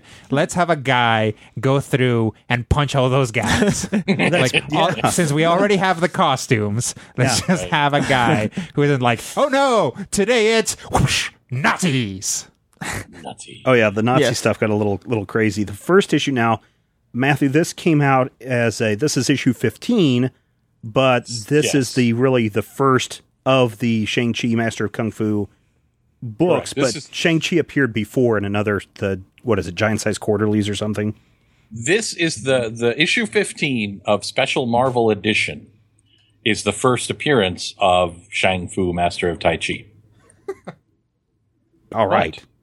So it's issue 15 of a series that was an anthology. And Shang-Chi first appears in that issue where we see him kill uh, Dr. Framistat, right, Right. right? And then he actually ends up crossing over into the Marvel black and white lines and all over the place. But yeah, issue 15 is the first appearance. Awesome. Awesome.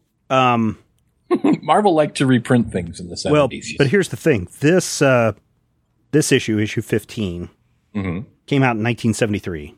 You know what else also came out in 1973? what? The McRib. Enter the Dragon? Enter the Dragon came out in 1973, and by the time you get into the later books, especially I think the last three issues that we read, oh my gosh, it's like they're tracing Bruce Lee Sure. in the in the pages. Yeah, uh, Paul Um, Gulacy especially did that.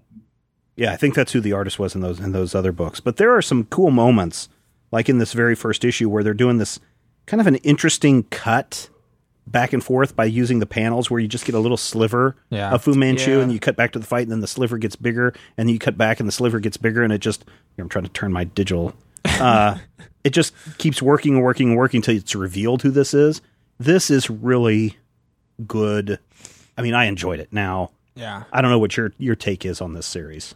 My Rodrigo, take. yes, your take. Um, I did enjoy it. I think that again, it suffers from that wordiness that we've talked about before. Yeah, yeah. But I didn't think it was as wordy. no, no, No, no. this wasn't as wordy as It's- last week's. It, weirdly, for me, it ends up right about at the same place, maybe a little lower than the than Power Man and Iron Fist uh, comedy hour, because because of that. Because there's a good deal of humor in Power Man and Iron Fist, um, and here there's almost none. philosophy. Yeah, yeah. Yeah, here it's like I mean this is this is angsty. It's the seventies, so it's like I am so upset about this, and you're waka chicka waka chicka Yeah, yeah, in the yeah, back. yeah. You know, there's no like, there's no like lightning thunder clap or anything like that. It's just like the the angst is, is you, you're still seeing it through like leopard print, Right, right. but right. um, Speaking of which, he punches a leopard. Yeah. Because why not, right? Uh, exactly. I did, you got you just got to assume that a lot of the times the artists were getting these scripts and they were like, why not? yeah, yeah. Now he punches a snake. Yep. So yeah, I mean my my take on this is it's a comic from the seventies, Right. but once you get over the little artifacts of it being a comic from the seventies, it's very enjoyable. And there's something there's a lot of good storytelling in this. Yeah, yeah, yeah. I really, really like the arc with Sir Wayland. Is that his name? What's his name? Sir Yes, Wayland. Alan Smith. Yeah. Yes. Um The one where because- they go to South America and fight Nazis. uh slightly before uh, well yeah, I mean that whole arc. You arc can because walk, man. You can Yeah. walk. It's all inside your head, man. Because here's the thing: is they start out. It's like it's, it's not just that they start out as enemies and become friends. It's like Right. When they meet, he murders his friend. Right. Yes. right? and then it's like I'm gonna get revenge on Fu Manchu and Shang-Chi. and Shang Chi, and then he meets him, and Shang Chi is like, "No, it's okay." Because I'm not working for my father anymore, and he's like, "You still kill my friend." you know, I mean, it's a it's a good it's a good tense arc. Yeah, yeah, yeah. And it's like, and at the end of it, they're like, "All right, well, let's agree to not murder each other on Yeah, sight," yeah, yeah. and then it grows from there, right? Right, right, it's not right. just like, "Oh yes, let us shake hands and we are friends now." Right, right. You know, there was once.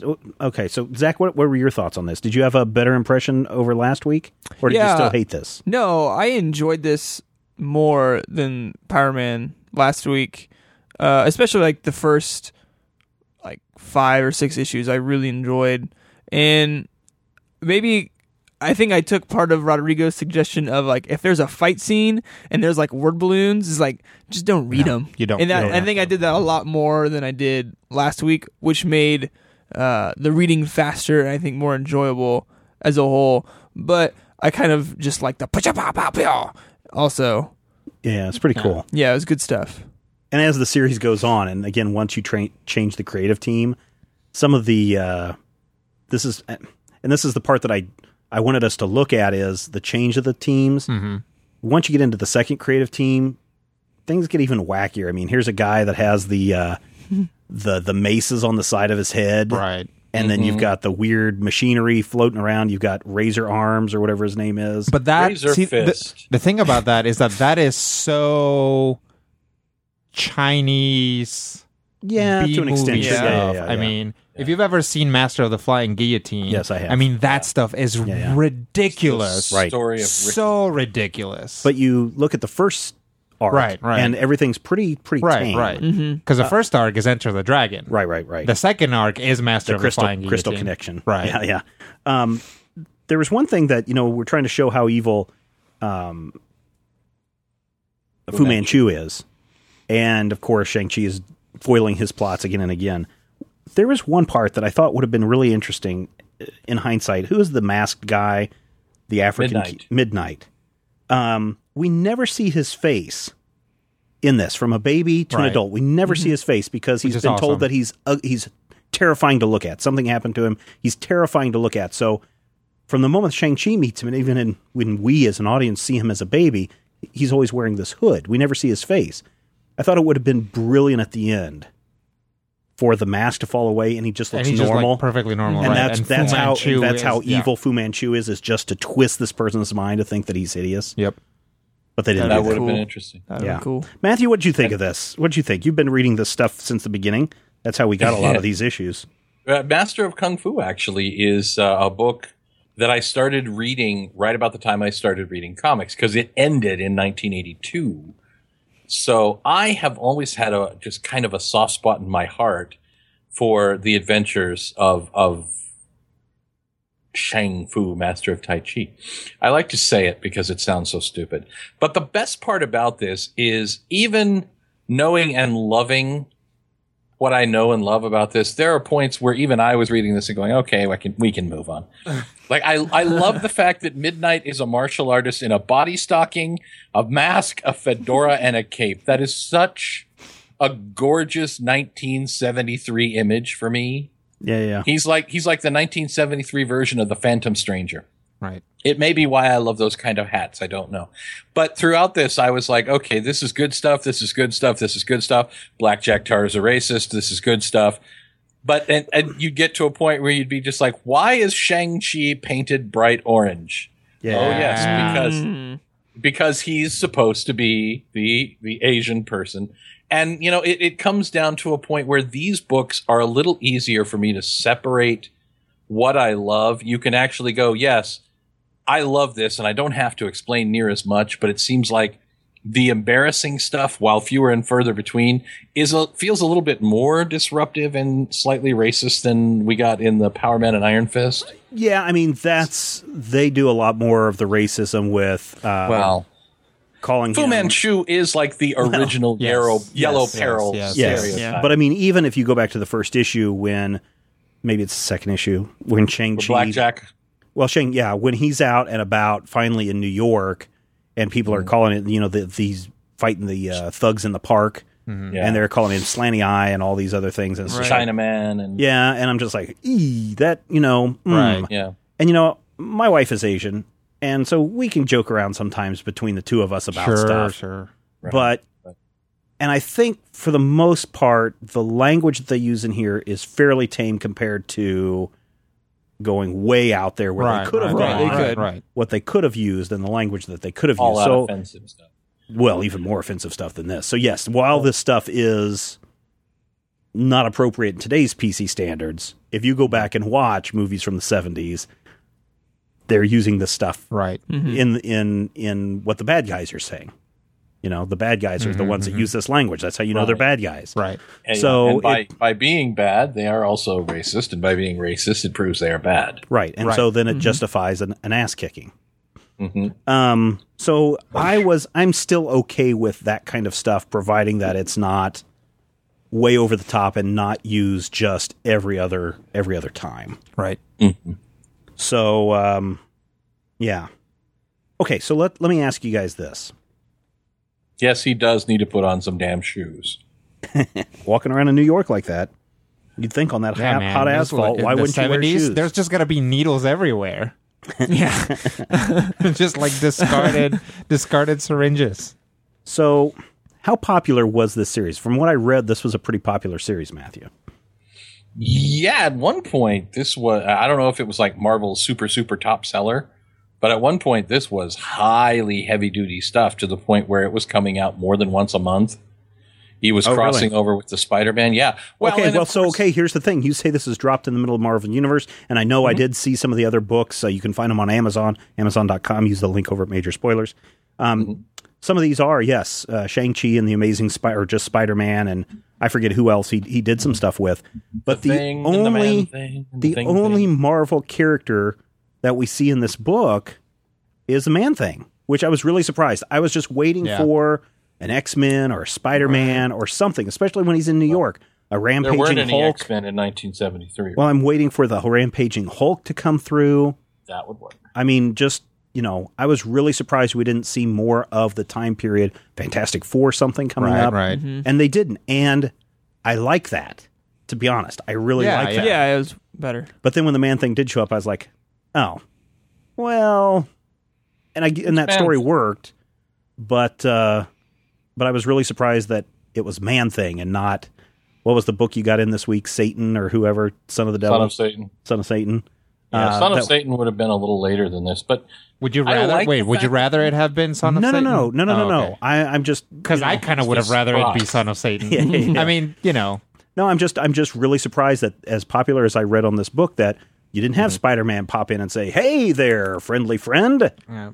can I help you out as you fight some Nazis?" You know, or whatever. it whatever. was it was mostly in its own corner. You'd see him. Well, at, at one point, Shang had two books. Remember, he had this book, the hands of the hands of Shang Chi, Master of Kung Fu. Sorry, I choked on it. And he was also in Deadly Hands of Kung Fu, oh, okay. and And he would Deadly cross over Hands? with with White Tiger and Iron Fist and the Daughters of the Dragon that you loved last week. Yeah, we didn't even see Iron Fist in this.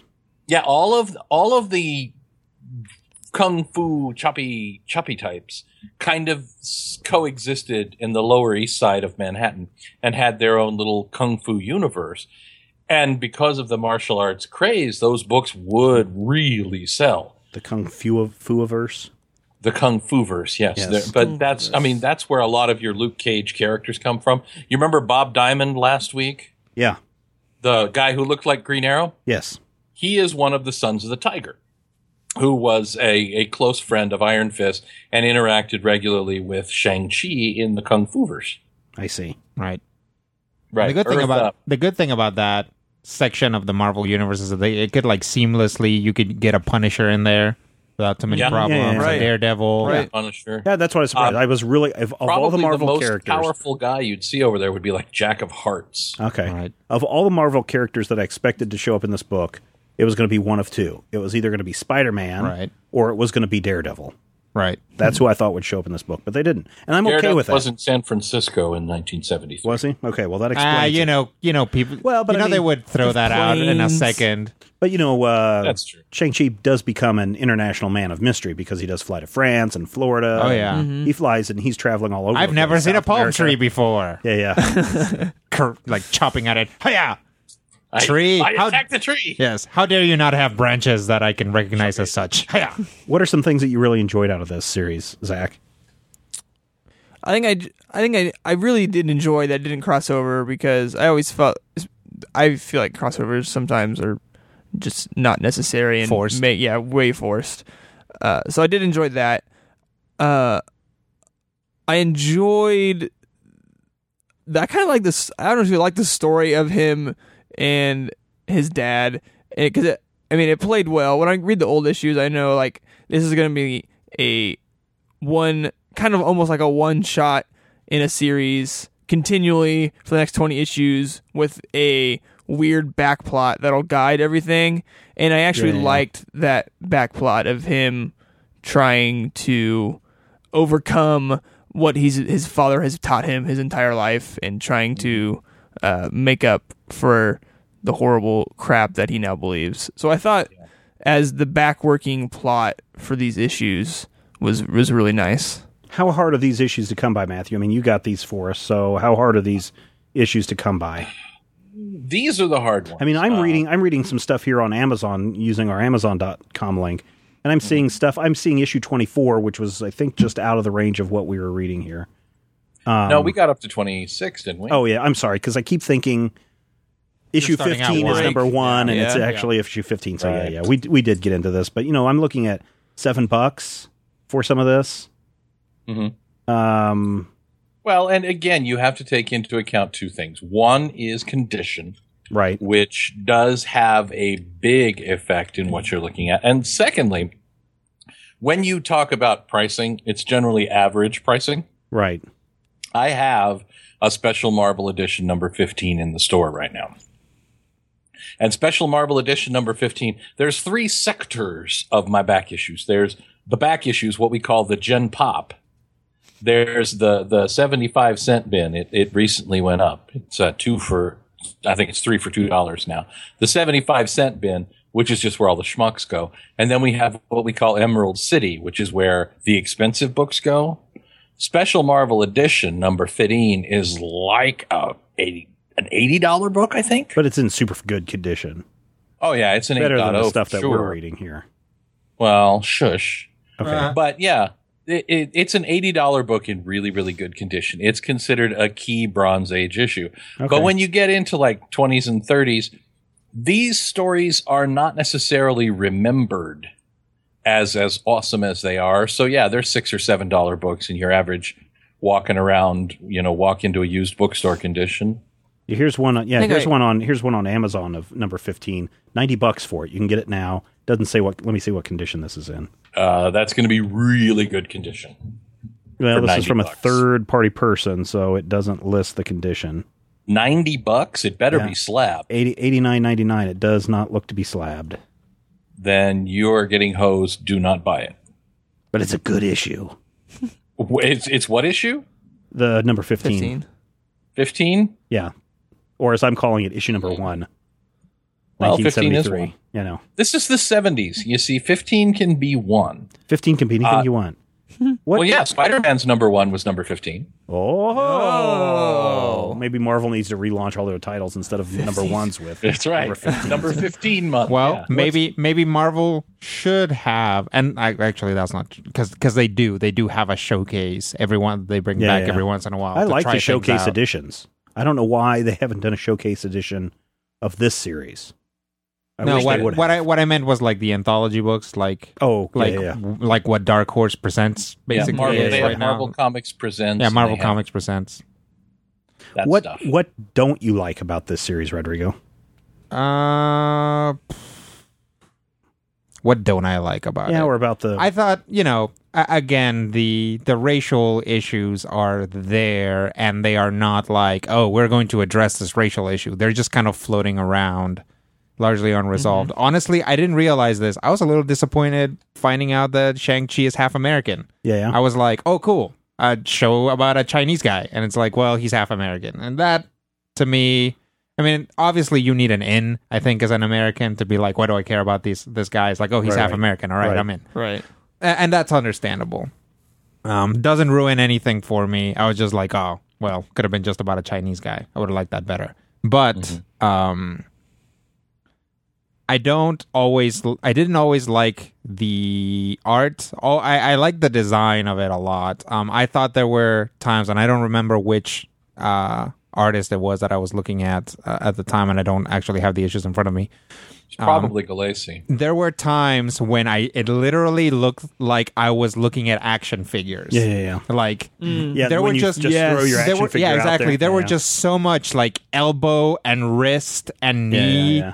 to the characters who were fighting Right. that it really, really looked like highly posable action figures fighting. There there was But one there was just something that was like stiff and unnatural about them sometimes. And I'm talking about just one specific artist, and I don't Yeah. remember which one it was. I think because I remember it being like that in like one like a two page sequence of it, like him flowing through a fight, and it's like he's all like uh uh just elbows and just like Right, jagged right. everything. It's just like, It's elbows. It's like oh there was like a Shang Chi action figure, and he's just like making it do things. Yeah. And it's like he's just playing one afternoon. He's like oh I should just draw And, this. and, and honestly, I mean, it Maybe. could have been because you know you Yeah. have those models, those like wooden models Yeah, of the that's body. that exactly you what it looked like. Post, yeah. So it could have been Yeah. exactly what he was doing.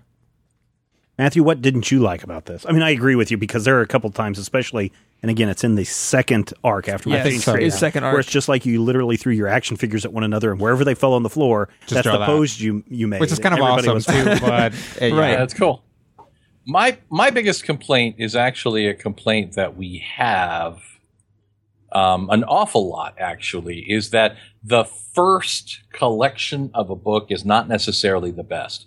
I am a huge fan of the run of Master of Kung Fu from about twenty five to maybe seventy. Yeah, that's what you had suggested, but I because that's when because what didn't Doug Moench just basically run that Moench- series for the yeah, Moench, twelve Moench decades and or whatever it was on? Did just amazing stuff, and they brought in the guy who may or may not have been Shang Chi's uh, third cousin or something, and the guy who was pretty clearly James Bond's illegitimate son, Yeah, yeah, and you know all of these characters rotating around, and Gulacy very clearly doing um, stunt casting.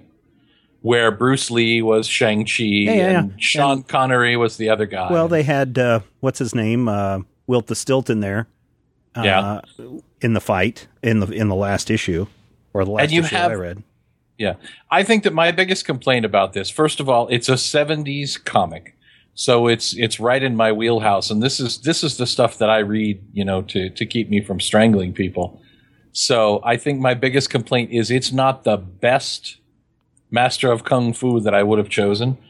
And again, you know, in retrospect, having him be bright orange really gets i mean it, it, it bothers me as you get to a point where you see these characters and there are characters who are walking around and they've got the standard kind of pinkish brown skin tone. And then you'll see a character who's clearly african american and then you got shang-chi walking around look like he overdosed on the you know the spray tanner. Yeah, yeah, yeah. and I, I I I know what they were going for, and I think it's kind of like it's kind of like the Sweet Christmases last week. It's something that I have to accept as part and parcel of what they were doing, because well, for one thing, this was this was the only Asian character who had his own book at the time. There were The only one? who came later. He was the first, Okay. Cool. to my knowledge. Anyway. Yeah, yeah. I don't. I, I mean, people can go and, and, and tell me I'm crazy, but Now, I don't know how you got all these copies for us, Matthew, but it looks like, I don't guess because of the way that you do your Power Ranger stuff, that you probably got it over on eBay, and it looks like a lot of these are running less than a dollar, and Yeah, maybe $2 for these things. expensive. So And I think you know to be honest, definitely worth the get. my bottom line, and we're running long here this week, so I apologize, but my bottom line is if you can get your hands on this run, and it's specifically the um, 15 through, what did I say on the website? 28. 28. Definitely go and try to grab these if you're a fan of 70s kung fu movies. because this is going to feel a lot like this. And quite honestly, I know you said it was below Power Man and Iron Fist. I say this is above Power Man and Iron Fist for me. That's how much I enjoyed this this series. so, Rodrigo, what about you? Some final thoughts? I would say, considering that these things are hard to get and they haven't been collected in a trade recently, Yeah, not recently. um, I would say don't worry too much about it. If they come around, then maybe get them. If you spot one and you are a collector and you want to own uh, Deadly Hands of Kung Fu number 15 or what, what was it? Uh, Yeah, what- 15. Yeah, Special Marvel Edition number 15. right, Featuring the hands of Shang-Chi, right. master of Kung Fu. Then- Try and write that sometime, by the way. If you're a, if you're a collector, then do that. But honestly, I mean, there was some cool stuff here, some interesting stuff here, but I would give it a pass. Um, there's other Shang Chi stuff that you can read, and there's other stuff. There's other Marvel Kung Fu stuff that you can find. Um, maybe look up the runs that Matthew likes. I just wasn't completely sold on it. Okay, Zach, what about you? Uh, I would say, you know, if you know someone that has these issues, possibly, or eventually if it gets collected, uh, it wouldn't be in. Uh, it wouldn't be a giant waste of your time to just kind of pick this up and browse through it. I think. uh, I It think wouldn't very be a diplomatic giant waste. yeah. uh, it's it, it's fun. It's it's still clearly in the seventies. Um, there is a panel with a crocodile, and it does say a crocodile, and I will forever remember that panel. That- you know, that's been a complaint. I mean, they still do that today. I mean, if you watch the latest, latest Jason reads comics, he Yeah. says, "Why is this? Why are they telling me what is in the panel? I Yeah. don't need that." right. And and so you're gonna have that. You're gonna have to get over that. There's some of the first issues. There's really long uh, forms of like exposition for the backstory story and stuff. Yeah. So there's still a lot of wordiness to this, but I think, as per Rodrigo's suggestion last week, action. Just don't read any words. Just I- I kind of skim through it. Read when when people are standing around, read that because Yeah. that sets up the story, and then when they start fighting, stop reading. Yeah, there's no, there's nothing of story comes when two guys are rolling around and Nope. he's fighting a a, a robot s- shoot, suit of armor. Right. Nothing important is there. So if you just skip that, this this is enjoyable. I enjoyed this more than Iron Fist and Power Man last week. So if you have an opportunity, might as well spend a couple minutes and read it. Cool, Matthew. What about you? This is a great series to just run around to hundreds and hundreds of little used shops and buy. I swore that they did one of those Marvel uh, Essentials. black and white essentials of this, but maybe not. I don't know. In any case, I would say that it's not a rush right out in a buying frenzy. It's something that if you can get your hands on it, absolutely, it's worth the read. The, the second arc is better. I'm, I'm sure. I'm But- sure, but you know how I am. I like to start Yeah. out with one. You like the beginning. I do, and I love this Steven beginning. has a problem with picking up a comic and not being able to go read issue one. hey, I jumped into Spider Man by not reading issue one, so I read issue fifteen. Spider Man re- relaunches and revamps every 12 Yeah, yeah, years. yeah, So yeah, yeah. technically, every other issue is issue. Cool. Well, thanks for uh, scrounging these up for us, Matthew. I'm sure that I will what- see that in the next invoice I'm that back- you send me. You know what? You know what came in the store this weekend, Steve? What's that?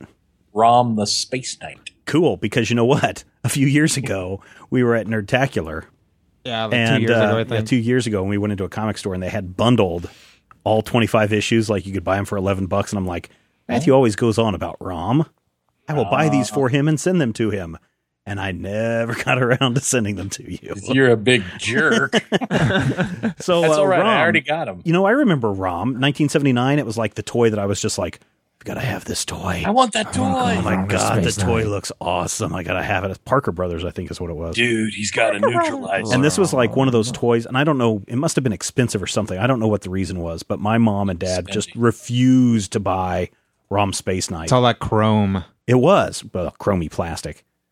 Um, and Marvel again got the licensed property for this and ran what is it, a twenty-five issue series of Rom oh, Space Knight? no, no. It went for 75 over. Oh, 75, really? A decade. Oh, I thought Yeah. it went only twenty-five, and then it then they canned it. No, no. It, it lasted well into the 80s. Bill Mantlo eventually takes over and turns it into just utter whack job beauty. Is that when it turns into the Wraiths, or is that early on? The dire wraiths are in the very first issue. All right. Well, then uh, maybe we should read with the very first issue. All how, far, right. how far are we going to read? Twelve issues. What is it? Twelve issues. I don't know where where you We can want do to the break first- it there. Uh, Since we the- all have- through.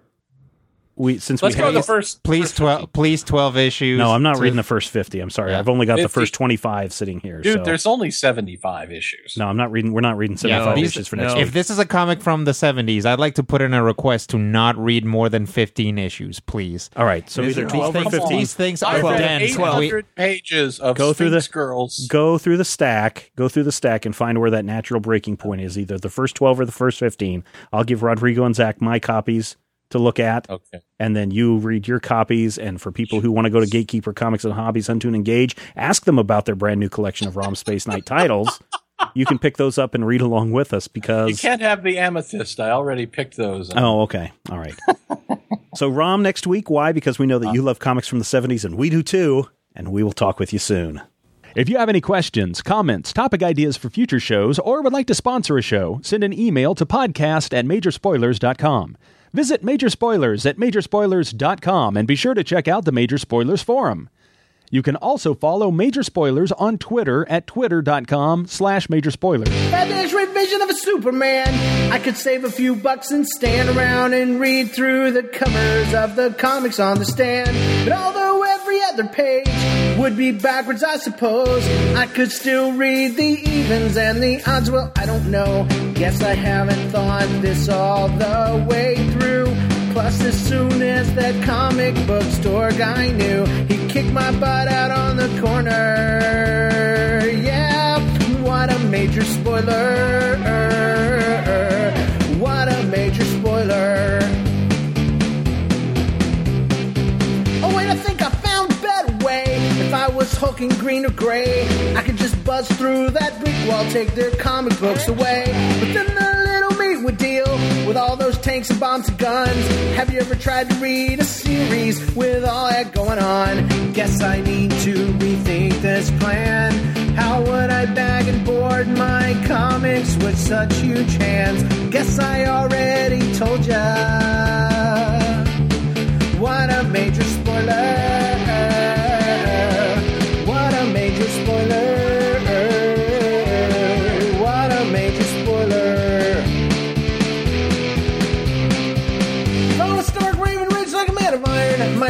Surprised to find that I might actually have the heart to follow an entire storyline. What I really even need to keep up on all those escapades? I mean, who needs such distractions when your sister's such a babe? But the downside is such a beast. Being caught up in a fun bee in the Middle East with a king side throwing soldier.